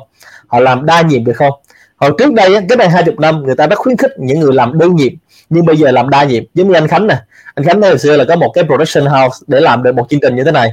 Bây giờ là một ông MC anh Quốc Khánh làm từ A đến Z luôn tự ngồi tự bật từ A đến Z. Thì là multitask nó sẽ sống lại. Thì tương tự như vậy các công ty F&B là cần một ông multitask ông làm tất cả mọi thứ càng càng nhiều càng tốt. Thì cái thứ nhất. Cái thứ hai là trong cái bước của mình á, mình cần cái gì mà nó standardize được tức là nó chuẩn hóa được. Mình ví dụ như là các cái công ty F&B hoặc là traveling hoặc là hospitality á, người ta sẽ làm sao nó chuẩn hóa nhiều nhất có thể. Và khi chuẩn hóa xong á, là người ta chia nhỏ công đoạn ra. Và chia nhỏ công đoạn ra, người ta có những cái phần hướng dẫn như phần công việc á, là tới mức mà cái người bình thường cũng có thể làm được. Thì đây là cái việc mà hiện nay các cái công ty đang khó khăn họ làm. Và khi họ scale down về lại, thì lúc này á, họ sẽ ngồi, họ làm cái, một cái công tác. Thì công tác này về mặt kỹ thuật quản trị nó gọi là quản lý chuỗi giá trị. Thì khúc này á, mình sẽ coi luôn. Cái nào xong cũng xong, mà không xong cũng xong luôn là cái nào mà nó không tạo ra giá trị mình cắt nó luôn ngay từ bây giờ. Đây là khúc mình rất là tuyệt vời để làm việc này. Khúc nào mình coi cầm lại, mình cho nó tốt và làm giữ mức tối thiểu và đợi khi dịch nó qua đi, mình bung cái phần nó lên. Và khi mình bung nó lên á, thì các anh chị biết là lúc này mình nén như cái lò xo á. Khúc này là quy trình đã chuẩn hóa nè, quy trình tinh gọn nè, con người mình multitask nè, đã tạo được đội ngũ tinh gọn rồi. Và khi nó bung lên lại thì nó sẽ lợi hại rất là nhiều. Trước đây á, cũng là những doanh nghiệp đó nhưng mà không có quá khẩn cấp và không có đau thương nên họ cứ dàn trải và đôi khi ấy, doanh nghiệp không phải họ không biết đâu nhưng họ bị áp lực bởi khách hàng vì chạy theo khách hàng mà. Suốt ngày sáng ngủ dậy phải chạy bắt với con thỏ làm sao có thời gian đi sửa hàng rào được đúng không? Thì bây giờ là con thỏ nó hết rồi mới chạy về lại sửa hàng rào thôi. Thì bây giờ là cái lúc mà mình ngồi là mình chuẩn hóa mình tỉnh táo mình nhìn lại. Thành ra đây là cái bài tập mà hiện nay các công ty lớn đặc biệt là những ngành trực diện nhân khánh người ta rất là đau lòng người ta phải làm như thế này và cái việc á, là cut off là cái việc hiển nhiên người ta làm rồi. Nhưng mà nếu mà tiếp tục duy trì thì hãy chọn là những cái tinh hoa. Thành ra anh thấy như là Golden Gate đi họ có rất nhiều hoạt động. Nhưng mà trong cái đợt này họ sẽ làm gọn lại khúc nào mà không tạo giá trị là dây phép tạo ra những cái thiết yếu thôi và sau đó phải bung ra lại. Hay là trong mấy ngày gần đây các anh thấy là các mô hình như là con cưng như Phạm Mai City họ phải chuyển dịch chuyển dịch ở đây là không hướng về doanh thu đâu nha mà chuyển dịch ở đây là hướng về CSR ví dụ như là con cưng bây giờ đi bán rau Phạm Mai City đi bán bán rau những cái việc này á, đôi khi nó còn tốn tiền hơn nữa. Nhưng mà lúc đó họ sẽ có một cái tình cảm với khách hàng. À với ông này là trong lúc khó khăn là mình nhớ được thương hiệu này thì đây là cái lúc mà doanh nghiệp mình rất là tốt để mình làm hai việc. Thì đây doanh nghiệp chỉ làm hai việc thôi. Thì thứ nhất là về branding thì thứ hai là để mang lại túi tiền cho doanh nghiệp. Thì thời điểm này không làm túi tiền để cho doanh nghiệp thì làm branding. Thì thương hiệu là gì? Thương hiệu là cái hiệu được thương đúng không? Thì sau dịp này nếu mà cái hiệu được thương người ta thương được nhiều rồi thì khi mà hết dịch người ta sẽ quay về lại sử dụng dịch vụ của mình thì đây là cách mà một số cái nhãn hàng một số cái thương hiệu mà các bạn đã thấy trên thị trường. Thì mình góc độ mình phân tích để các bạn nhìn ra được là à họ áp dụng cái gì để họ làm được cái hiệu với được thương nhiều hơn. Thì đây là một số cái bài học mình có thể làm được dạ cảm ơn khánh. Ơi cảm ơn anh trường. Dạ. Vâng à, không biết là các bạn ờ, khán giả đang ờ, xem chương trình thì có câu hỏi gì dành cho hai chuyên gia của chúng ta không? Thì uh, có thể đặt câu hỏi trong phần comment ạ. Rất cảm ơn uh, tổng cộng là 295 người đang uh, theo dõi trực tiếp chương trình cho đến thời điểm này Ờ, rất cảm ơn mọi người. Thì uh, tất nhiên trong một cái khuôn khổ của một chương trình khoảng chừng một tiếng đồng hồ thì chúng tôi cũng sẽ chỉ có thể um, nói được một số cái vấn đề chung và để đi vào chi tiết thì cũng rất là uh, chờ mong những cái câu hỏi của các bạn khán giả. Bởi vì từng case từng trường hợp của mỗi doanh nghiệp nó sẽ khác nhau. Uh, vì phải có những câu hỏi cụ thể thì uh, các khách mời mới có thể bình luận và tham gia trao đổi được. Còn uh, ở góc độ chương trình chung thì uh, tôi cũng sẽ chỉ nêu ra một vài cái cái, cái tình huống vài cái ý điển hình để để có thể uh, các khách mời chia sẻ để chúng ta có một uh, cái bức tranh tổng quan liên quan đến những vấn đề cốt yếu mà các doanh nghiệp đang gặp phải về vận hành rồi uh, về pháp lý. Mọi người không biết là có câu hỏi nào không để mình xem qua ha.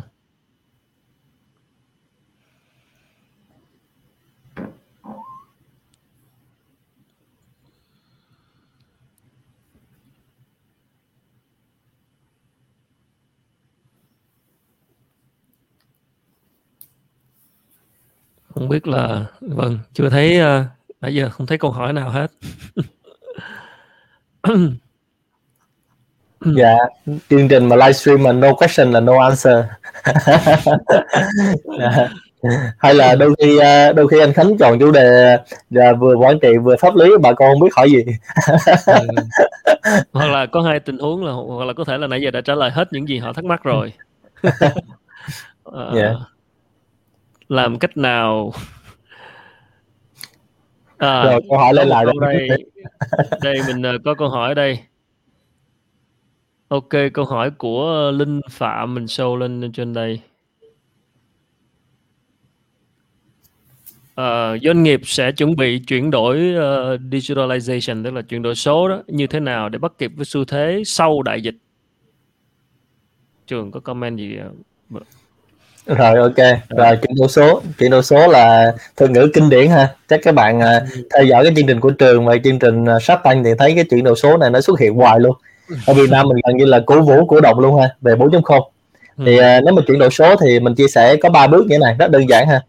Bước số 1 là bước chuẩn hóa doanh nghiệp uh, standardization.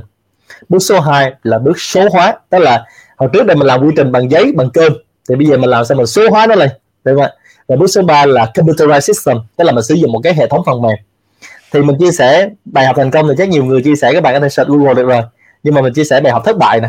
Thất bại mới là nhiều sẹo và đây, chương trình livestream mình thích nói câu chuyện thực tế hơn. Câu chuyện bóng bẩy lên Google mình tìm, ha. Thì thất bại ở đây là nhiều người cứ kỳ vọng mình có một cái phần mềm, mình có một cái app, nó là cái chiếc đũa thần thần kỳ giúp cho doanh nghiệp. Thành ra cái kỳ vọng này không chỉ là doanh nghiệp lớn đâu, doanh nghiệp vừa và nhỏ các anh chị cũng hay kỳ vọng kiểu này và mình cứ nghĩ là mình áp dụng một cái phần mềm chuyển đổi số và doanh nghiệp của mình nó cất cánh nó transform thì hoàn toàn sai lầm nha. Cái phần mềm này nó chỉ chiếm có 10% mà thôi. Và tương tự như vậy, chi phí của cái phần mềm này đôi khi nó cũng chiếm không quá 30% trong tổng chi phí chuyển đổi số của các anh chị. Mà cái bước số 1 và bước số 2 mới quan trọng. Ở đây mình ví dụ một cái rất kinh điển nha.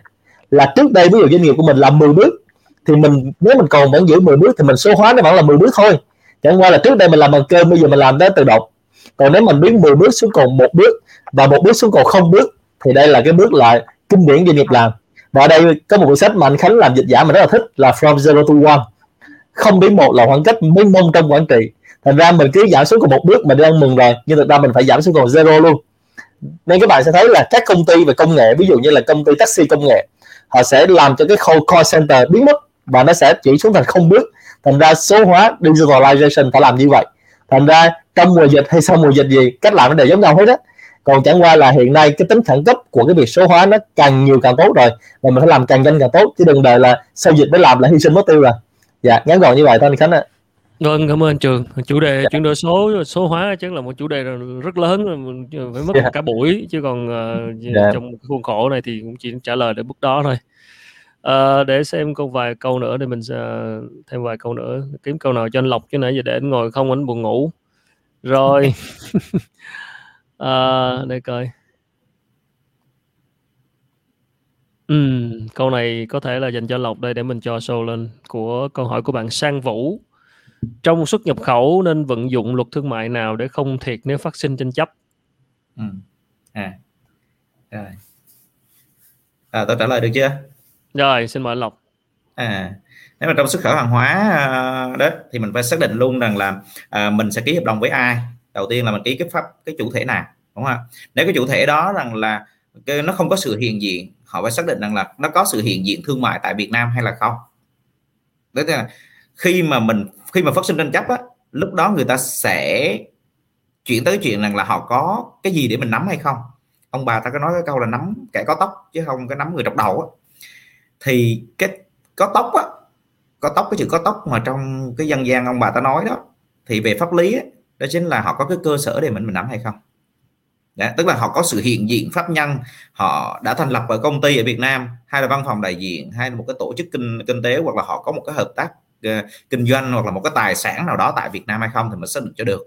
Thì khi mà ký cái hợp đồng xuất nhập khẩu như vậy á, thì uh, mình ký một pháp nhân Việt Nam thì mình có cơ sở để mình sẽ uh, làm việc với họ khi mình xảy ra vướng mắt còn trong trường hợp mà mà giải quyết xảy ra vướng mắt với lại một cái doanh nghiệp ký từ cái hợp đồng mà không có cái cái sự hiện diện ở Việt Nam á, thì cân nhắc hơn rất là nhiều trong các uh, giao giao thương thương mại á, thì sẽ có rất nhiều những cái à, cái chế định về mặt luật pháp có thể rằng là uh, các bên để vận dụng để ký hợp đồng tùy cái loại hàng hóa cũng giống như rằng là những cái loại uh, các quốc gia. À, ví dụ như là CIC à, những cái à, hoặc là áp dụng phổ biến nhất đó chính là Incoterm.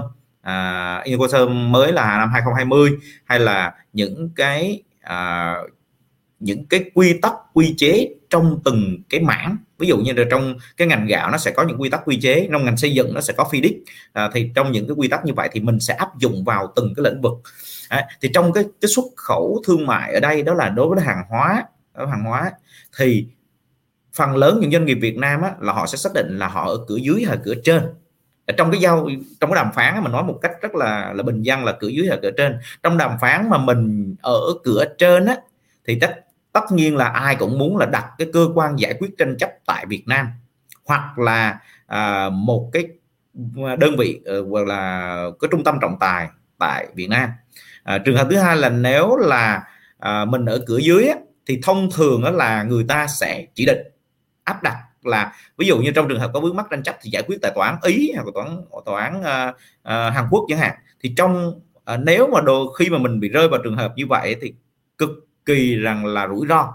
Nếu trường hợp nó xảy ra vướng mắc tranh chấp thì họ họ xem rằng là cái tranh chấp đó thì các anh muốn đi kiện thì cứ đi kiện đi.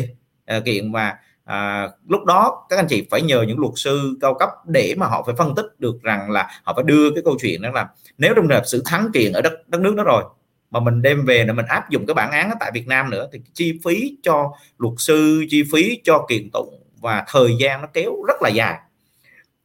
Từ cái việc xác định rằng là có tóc hay là chọc đầu từ cái việc là xác định rằng là à, mình ở cửa dưới hay cửa trên thì mình sẽ dẫn chiếu tới cái việc rằng là trong trường hợp này là cái cơ chế đảm bảo hợp đồng nó như thế nào và mình thỏa thuận trong hợp đồng đó ra sao để để làm chi? Để mình mình bảo vệ quyền lợi của mình. Tôi ví dụ nếu trong trường hợp mà mình ở cửa dưới và mình à, mình ở cửa dưới và trong cái điều kiện kinh tế nó đang khó khăn covid như thế này thì cái điều kiện liên quan tới mở LC thanh toán của LC hoặc là khi mà hoàn tất giao hàng rồi. Tôi ví dụ người giao hàng tại cảng uh, thì ờ, uh, tôi giao hàng tại cảng FOB đi thì tại thời điểm nào là thời điểm uh, chuyển tiền. Thì khi mà có cái vấn đề về uh, tranh chấp á, thì bên chỗ bên chuyển hàng rồi họ cũng không có có quan tâm. Bởi vì tôi đã chuyển chuyển hàng rồi và chúng tôi ra ngân hàng để chúng tôi sẽ uh, lấy cái khoản tiền đó về. Thì đó là cái um, cái cách mà mình từ cái việc xác định vị trí của mình từ cái việc xác định là bên kia có tài sản hay không để mình chuyển qua một cái kết luận thẩm định đối với lại đối tác về kinh doanh thương mại. Chứ không phải là chúng ta chỉ dựa vào những cái quy tắc trong luật uh, về về về thương mại xuất nhập khẩu uh, như là à, uh, CSC hay là Incoterm hay là những cái cái cái cái cái cái luật mà do một số các quốc gia nó ban hành để mình theo đó. Mà hãy xem thực tế thực tế giữa mình và đối tác. Từ cái thực tế mà thẩm định đó sẽ dẫn tới cái việc điều khoản hợp đồng và bảo vệ được cái quyền lợi của mình trong cái việc là đảm bảo cái nghĩa vụ thanh toán hay là cái nghĩa vụ thực hiện hợp đồng của bên đối tác. Đó là cái cái um, cái kinh nghiệm của tôi tôi chia sẻ. Uh, trên cái cơ sở là cái câu hỏi của bạn. Cảm ơn khách.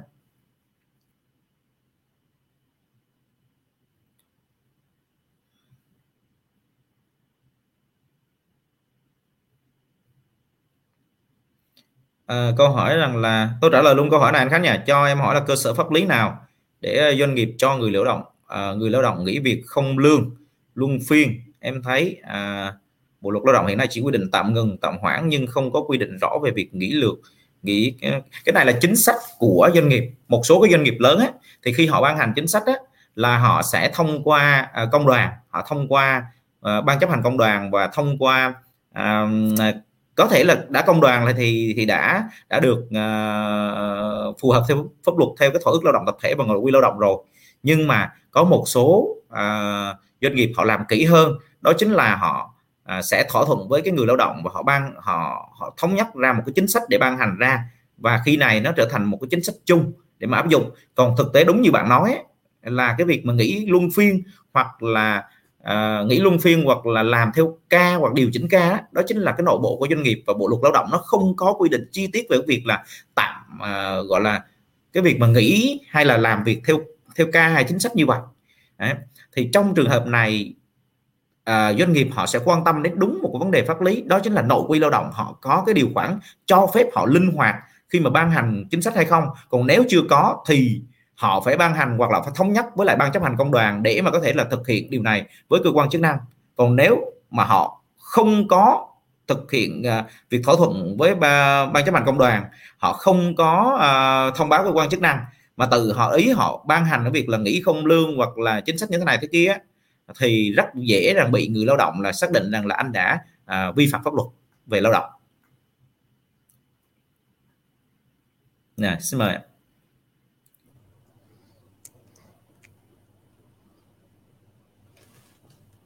à, chỗ này cho tôi chia sẻ thêm một chút xíu liên quan tới chỗ lao động á.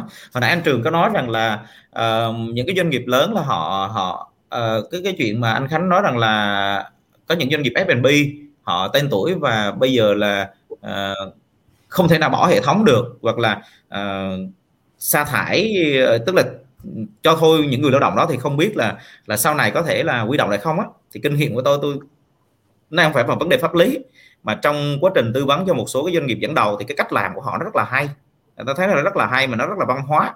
À, thì họ treo họ treo một cái khoản thưởng.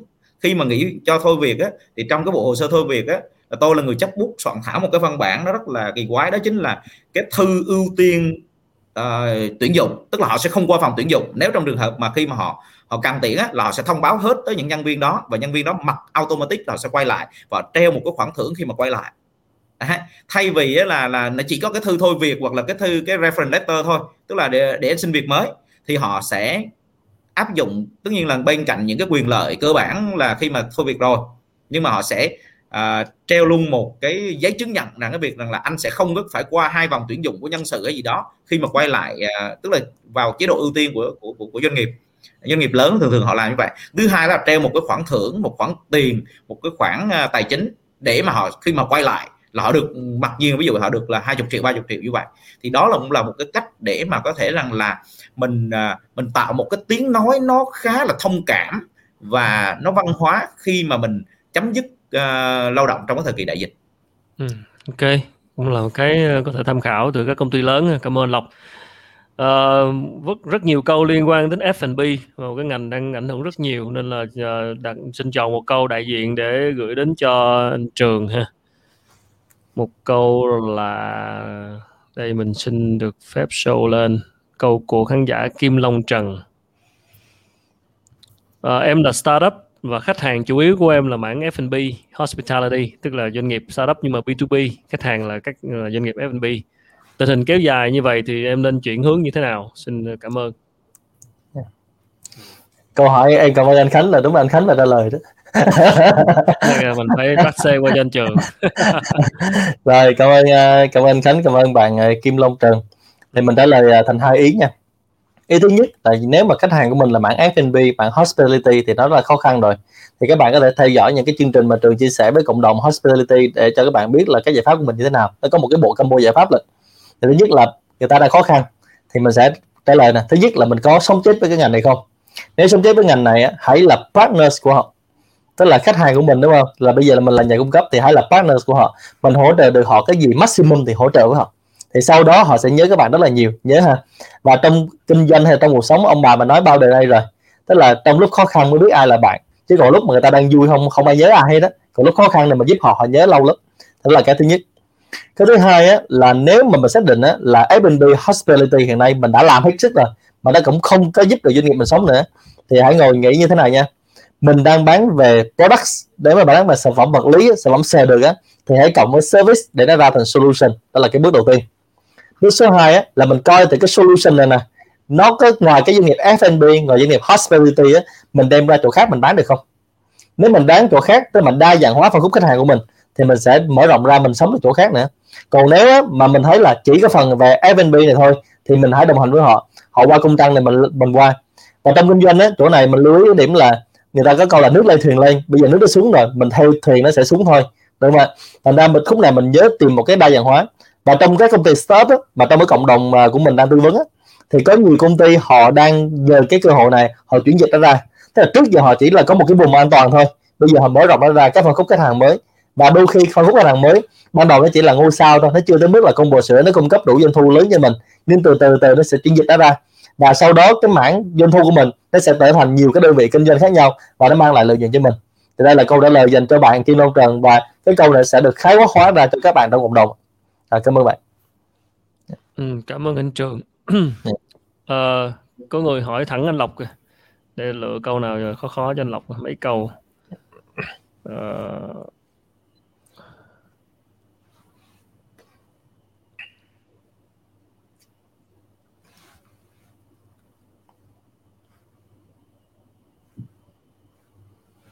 Rồi, thử câu này. Hoàng Sơn xin lọc cho ý kiến công ty của em có một công ty khác đòi đơn phương chấm dứt hợp đồng thuê nhà. Công ty này đã nợ thanh toán tiền thuê 2 tháng và đòi hủy hợp đồng theo hợp theo bất khả kháng nhưng hợp đồng lại không quy định. Thì cái này xử trí sao? Công ty à, có một công ty khác đơn phương chấm dứt hợp đồng thuê nhà thì à, công ty này đã nợ thanh toán tiền thuê 2 tháng à, và đòi hủy hợp đồng công ty này à, vâng. công ty em công ty khác công ty này để, để tôi tôi tôi tôi, tôi kỹ lại chút xíu chứ không cho tôi nó lộn ý của bạn Đấy. có một cái công ty đòi đơn phương chấm dứt hợp đồng đúng không đúng rồi, rồi công ty này nợ thanh toán hai cái nhà và hủy hợp đồng theo bất khả kháng mà không có quy định à, ừ. rồi trong trường hợp này á đó là điều đầu tiên là xác định rằng là hợp đồng nó không có quy định và à, đã xác định là là là, là hủy hợp đồng. Có một bên là có thể gọi là đơn phương đi. Để đơn phương đơn phương chấm dứt hợp đồng thuê nhà. Đơn phương hợp đồng hợp đồng thuê nhà. Thì trong trường hợp này á là đòi đơn phương á thì mình phải xác định được rằng là cái đơn phương này là nó không phù hợp bởi vì hợp đồng nó không quy định. Đúng không? Thì các bên phải thỏa thuận với nhau thỏa thuận với nhau. Yeah, thỏa thuận với nhau. Nhưng mà trong trường hợp mà họ không thỏa thuận được tức là hai bên là không thể tìm được một tiếng nói chung á thì họ có hai trường hợp là họ vẫn tiếp tục họ làm. Trường hợp thứ đầu tiên thì không cần phải nói đó là họ không làm họ họ chờ để mình mình uh, tiếp tục kinh doanh giải quyết. Trường thứ hai rằng là họ tiếp tục họ làm họ tiếp tục họ đơn phương thì giải quyết làm sao? Thì họ đơn phương á là có khả năng á là họ sẽ bắt đầu rằng là họ sẽ cho cái tài sản mình đi ra. À, có thể rằng là họ sẽ hủy hoại tài sản hoặc là cũng có thể rằng là à, một bên nếu bên mình là có thể là ừ, không thanh toán. Thì tại thời điểm này á thì các bên phải chứng minh phải phải xác định được là cái thiệt hại của mình xuất phát từ cái việc đơn phương này. Đấy. Và từ đó là mình đem mình trao đổi lại với lại người ta về cái việc rằng là nếu anh đơn phương chấm dứt tức là mình có một cái thư yêu cầu. À, nếu anh đơn phương chấm dứt như thế thì thiệt hại của chúng tôi là một hai ba bốn. Ví dụ như là à, tôi sẽ phải à, mất toàn bộ cái chi phí đề co à, tôi phải mất à, toàn bộ cái à, cái tiền này tiền kia đó. và chúng tôi sẽ không trả lại tiền cọc. Hoặc là à, chúng tôi à, sẽ à, phạt cọc anh là bao nhiêu đó. Ví dụ như thế và cái cái đơn cái thư đó phải gửi chính thức bằng bằng văn bản à, tới cái đơn vị mà nó muốn đơn phương chấm dứt đó để mà thể hiện được cái sự thiện chí là một. Cái thứ hai là thể hiện cái sự hợp pháp. Và cái thứ ba cái hợp pháp trong quá trình là về chấm dứt hợp đồng. Và cái thứ ba quan trọng hơn là, là tạo một cái cơ sở chứng cứ để sau này nếu trong trường hợp họ có một cái hành động đơn phương thật và họ sẽ hành động là cái việc ví dụ như là họ sẽ chấm dứt mà bất chấp mình à, có đồng ý hay không á thì đó cũng là cơ sở để mình đi đòi hỏi quyền lợi sau này đó ý kiến của tôi là như vậy Rồi, xin dạ, uh, cảm ơn luật sư. Vâng, như vậy là cũng uh, còn uh, 5 phút nữa thôi là đến lúc phải kết thúc chương trình thời lượng chúng ta hôm nay là một tiếng rưỡi đồng hồ. Rất cảm ơn các bạn khán giả thì chắc là xin một câu hỏi cuối cùng đi ha. Các bạn có câu hỏi nào thì cứ gửi comment về chắc chắn là chương trình sẽ còn tiếp tục trong những cái số lần sau. Anh Trường có thể chọn một câu hỏi last one để trả lời cho các bạn. Ok, để mình uh, mình coi thôi nha. Anh Lộc cũng có thể có thể thấy câu hỏi nào hay các bạn coi. À.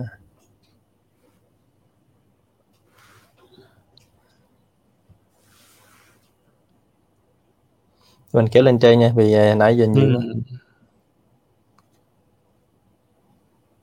Nãy giờ ờ, có rất nhiều câu hỏi về các ngành nghề nào sẽ phát triển trong tương lai nếu bối cảnh chúng ta sống chung với dịch Covid. Đây là câu hỏi có thể dành cho những bạn đang cân nhắc là bỏ ừ thì bỏ nãy xóa xóa bài làm lại rồi thì làm lại thế nào đúng không? Serial right. entrepreneurs thì câu này cũng hợp lý trong lúc này. Anh anh Khánh có thể hiện cái câu đó lên được không ạ? À? Hoặc là mình thấy bạn rồi, uh, Nguyễn. À, ok. Mình thấy hai ba bạn có cùng một câu hỏi này luôn á đúng rồi nãy giờ nhiều bạn dạ. có câu hỏi này lắm thì thôi trường dạ. uh, bình luận luôn về những cái dạ. ngành để mấy bạn biết bạn chuyển luôn. Ok thì uh, có có chẳng cái câu này thì chắc là mình trả lời một vài ý rồi uh, luật sư lộc trả lời vài ý cho nó vui ha. Rồi trước khi mình Trời kết thúc chào khán giả rồi okay. hẹn lại tuần sau. Ok. Thì, thứ nhất á, là các ngành nghề nào phát triển trong tương lai á? Thì hồi nãy có một bạn comment mình đọc cái câu comment này rất là thích. Không sao cả đó là các ông này trong này nói từ trong sách ra. Thì nếu mà các bạn đọc sách nhiều thì sẽ biết là từ đó lời câu này luôn. Rồi cái đầu tiên là mình khuyên cái chỗ này đi tìm cái câu này nè. Thứ nhất là người việt của mình rất ít khi coi cái báo cáo này. Là các bạn lên diễn đàn kinh tế thế giới WEF nó có những báo cáo này miễn phí luôn. Lưu ý là miễn phí là trong mặt kép nha nó là miễn phí cho Việt Nam thôi còn các nước phát triển nó vẫn trả tiền. Còn vì sao nó miễn phí cho Việt Nam thì các bạn tìm hiểu thêm. Ở đây mình à, mình không tiện để nói ra. Rồi thì bây giờ mình lên đây mình sẽ coi á, nó có khoảng 20 cái ngành nghề trong tương lai mà nó sẽ phát triển mà các bạn cần tập trung vào à, mình sẽ nói nhanh một vài ngành nghề thôi rồi mình vừa sống lại cho luật sư lộc thì còn mấy phút được thôi. Thứ nhất á, là bà con nhà nhà đang nói về chuyển đổi số. Và thứ hai á, Việt Nam thì đang nói về 4.0 nhưng thế giới nó lên đến 5.0 rồi. Nếu mà các bạn biết là mới ngày hôm qua thôi là Jeff Bezos đã lên tới rìa vũ trụ rồi. Thành ra mình đang bàn về 4.0 là đi xa lắm rồi đúng rồi thì ở đây á, mình sẽ thấy nè thứ nhất là cái ngành nghề nào nó liên quan tới số hóa và chuyển đổi số thì nó chính là tương lai.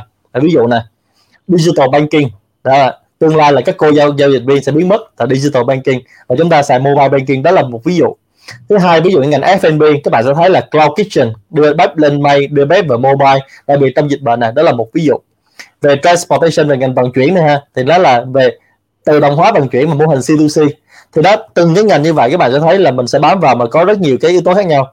Và có một cái yếu tố cuối cùng thôi mình chia sẻ tại vì nó nhiều quá trong phạm vi có một phút nói đánh nhanh là tương lai á, những gì mình học được ngày hôm nay thì trước đây mình học đó là bốn năm năm sau mới xài thậm chí là 20 năm sau mới xài.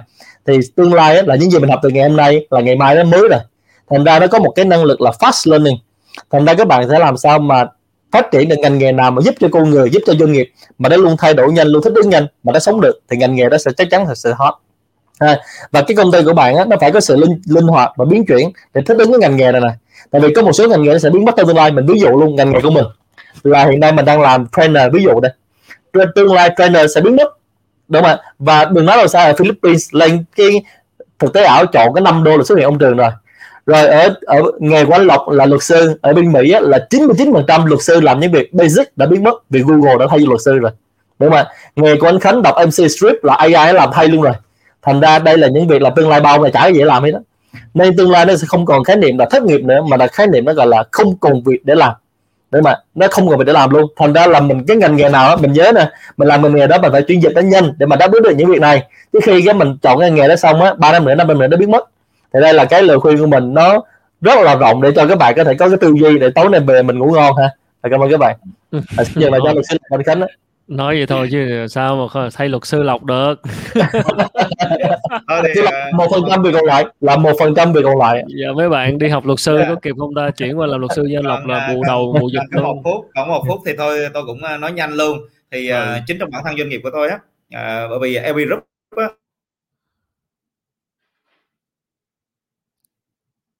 rồi không hiểu sao anh, anh, anh lộc có vẻ là hứng hứng quá lên là đó đó là lý do sao luật sư không còn việc để làm đó. Google nó làm tay. tay luật sư bị đứng luôn rồi. Định, định nói gì? Dạ. Yeah. rồi xin mời luật sư vào lại. Dạ. Yeah. rồi ok. Luật sư chắc là cao hứng quá nên là bay mất tiêu luôn rồi. Là chắc em Jeff Bezos rồi chắc theo Jeff Bezos lên rìa vũ trụ luôn rồi rồi không biết luật sư định nói gì thôi mình sẽ để là những lời này dành cho những số lần sau. À, một lần nữa rất cảm ơn uh, các bạn khán giả. Uh, cảm ơn uh, anh Trường cảm ơn luật sư Lộc.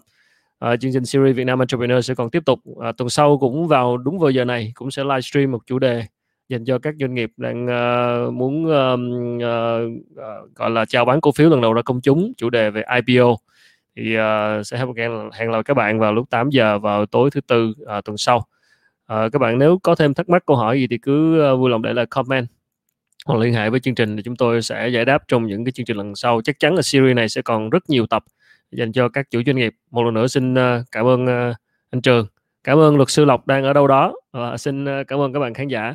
Xin chào tạm biệt và xin hẹn gặp lại ở những chương trình lần sau. Các nội dung này các bạn cũng có thể nghe lại trên các nền tảng podcast trên Spotify, Google Podcast hoặc là Apple Podcast. Uh, xin chào à, và đây luật sư Lộc đây. Alo được chưa? Rồi ok. Anh nãy định nói gì nói luôn đi. Còn uh, được chưa? Được chưa? Tôi rồi, tôi, tôi vừa bị mất tín hiệu hay sao á? Rồi biết rồi, rồi nói luôn đi. Nãy cho anh một cơ hội cuối cùng.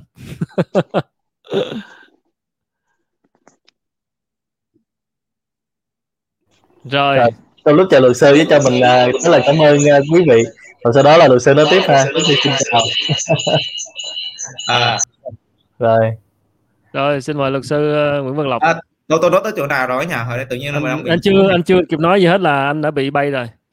À vậy hả? À, chắc là do do đang mưa bão ở Hà Nội cho nên là, là nó đang bị cắt cáp á. Rồi À, thì tôi tôi nói uh, chốt xong. À, vấn đề thì thật sự rằng là tiếp nối cái câu chuyện của anh Trường á, về chuyển đổi số á, thì ờ, cái mảng luật sư hay là cái mảng những cái mảng dịch vụ về uh, tư vấn hay hành nghề như chúng tôi á chúng tôi phải tìm hướng đi.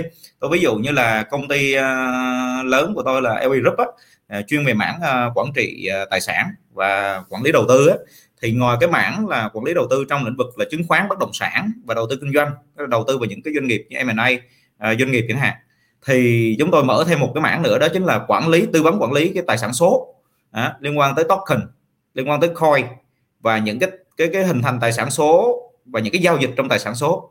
Thì đó cũng là một cái cách để mình có thể là mình tìm hướng đi. Hay là công ty luật của tôi thì thay vì hồi xưa là lập mỗi một cái gia đình á là lập một cái um, cái cái cái cái văn bản liên quan tới di sản thừa kế thì chúng tôi cũng sẽ là số hóa hết bằng cái việc rằng là họ chỉ cung cấp những cái thông tin và chúng tôi sẽ gửi văn bản. Và chỉ cần phát văn bản thì chúng tôi chỉ chứng nhận với vai trò là người làm chứng. Đấy. thì à, cái mảng à, một cái phòng luật sư gia đình à, của hãng luật ABVN mà tôi xác lập á, thì chỉ có một người thôi không cần nhiều là có thể quản lý được trên 200 cái cái cái cái, cái bản di chúc thừa kế. À, mà thậm chí là cô đó còn ngồi chơi xe nước nữa. À, tức là nó rất là là thoải mái trong cái việc mà bởi vì các công cụ nó đã hỗ trợ hết tất cả mọi thứ. Yeah. à, xin cảm ơn cái cái cái những cái câu hỏi từ quý vị. Và à, với vai trò luật sư thì tôi cũng lưu ý rằng là những cái chia sẻ của tôi ở trong chương trình này là những cái chia sẻ chung cho cộng đồng không bao hàm những cái ý kiến của luật sư đối với từng vụ việc cụ thể. Và tôi không chịu trách nhiệm với bất kỳ một cái ứng dụng nào cái áp dụng nào đối với lại những cái sự việc áp dụng vào vụ việc của quý anh chị mà à, không phải là do à, luật sư trực tiếp ký hợp đồng à, đưa ra. Cảm ơn các anh chị ạ. Rồi cảm ơn luật sư lộc. À, một lần nữa xin uh, cảm ơn các bạn khán giả. Và xin chào và xin hẹn gặp lại ở những chương trình Việt Nam Entrepreneurs lần sau. À, cảm ơn trường cảm ơn lộc. Xin chào. Xin chào. À, xin chào nha. Cảm ơn các bạn. Dạ, yeah. xin chào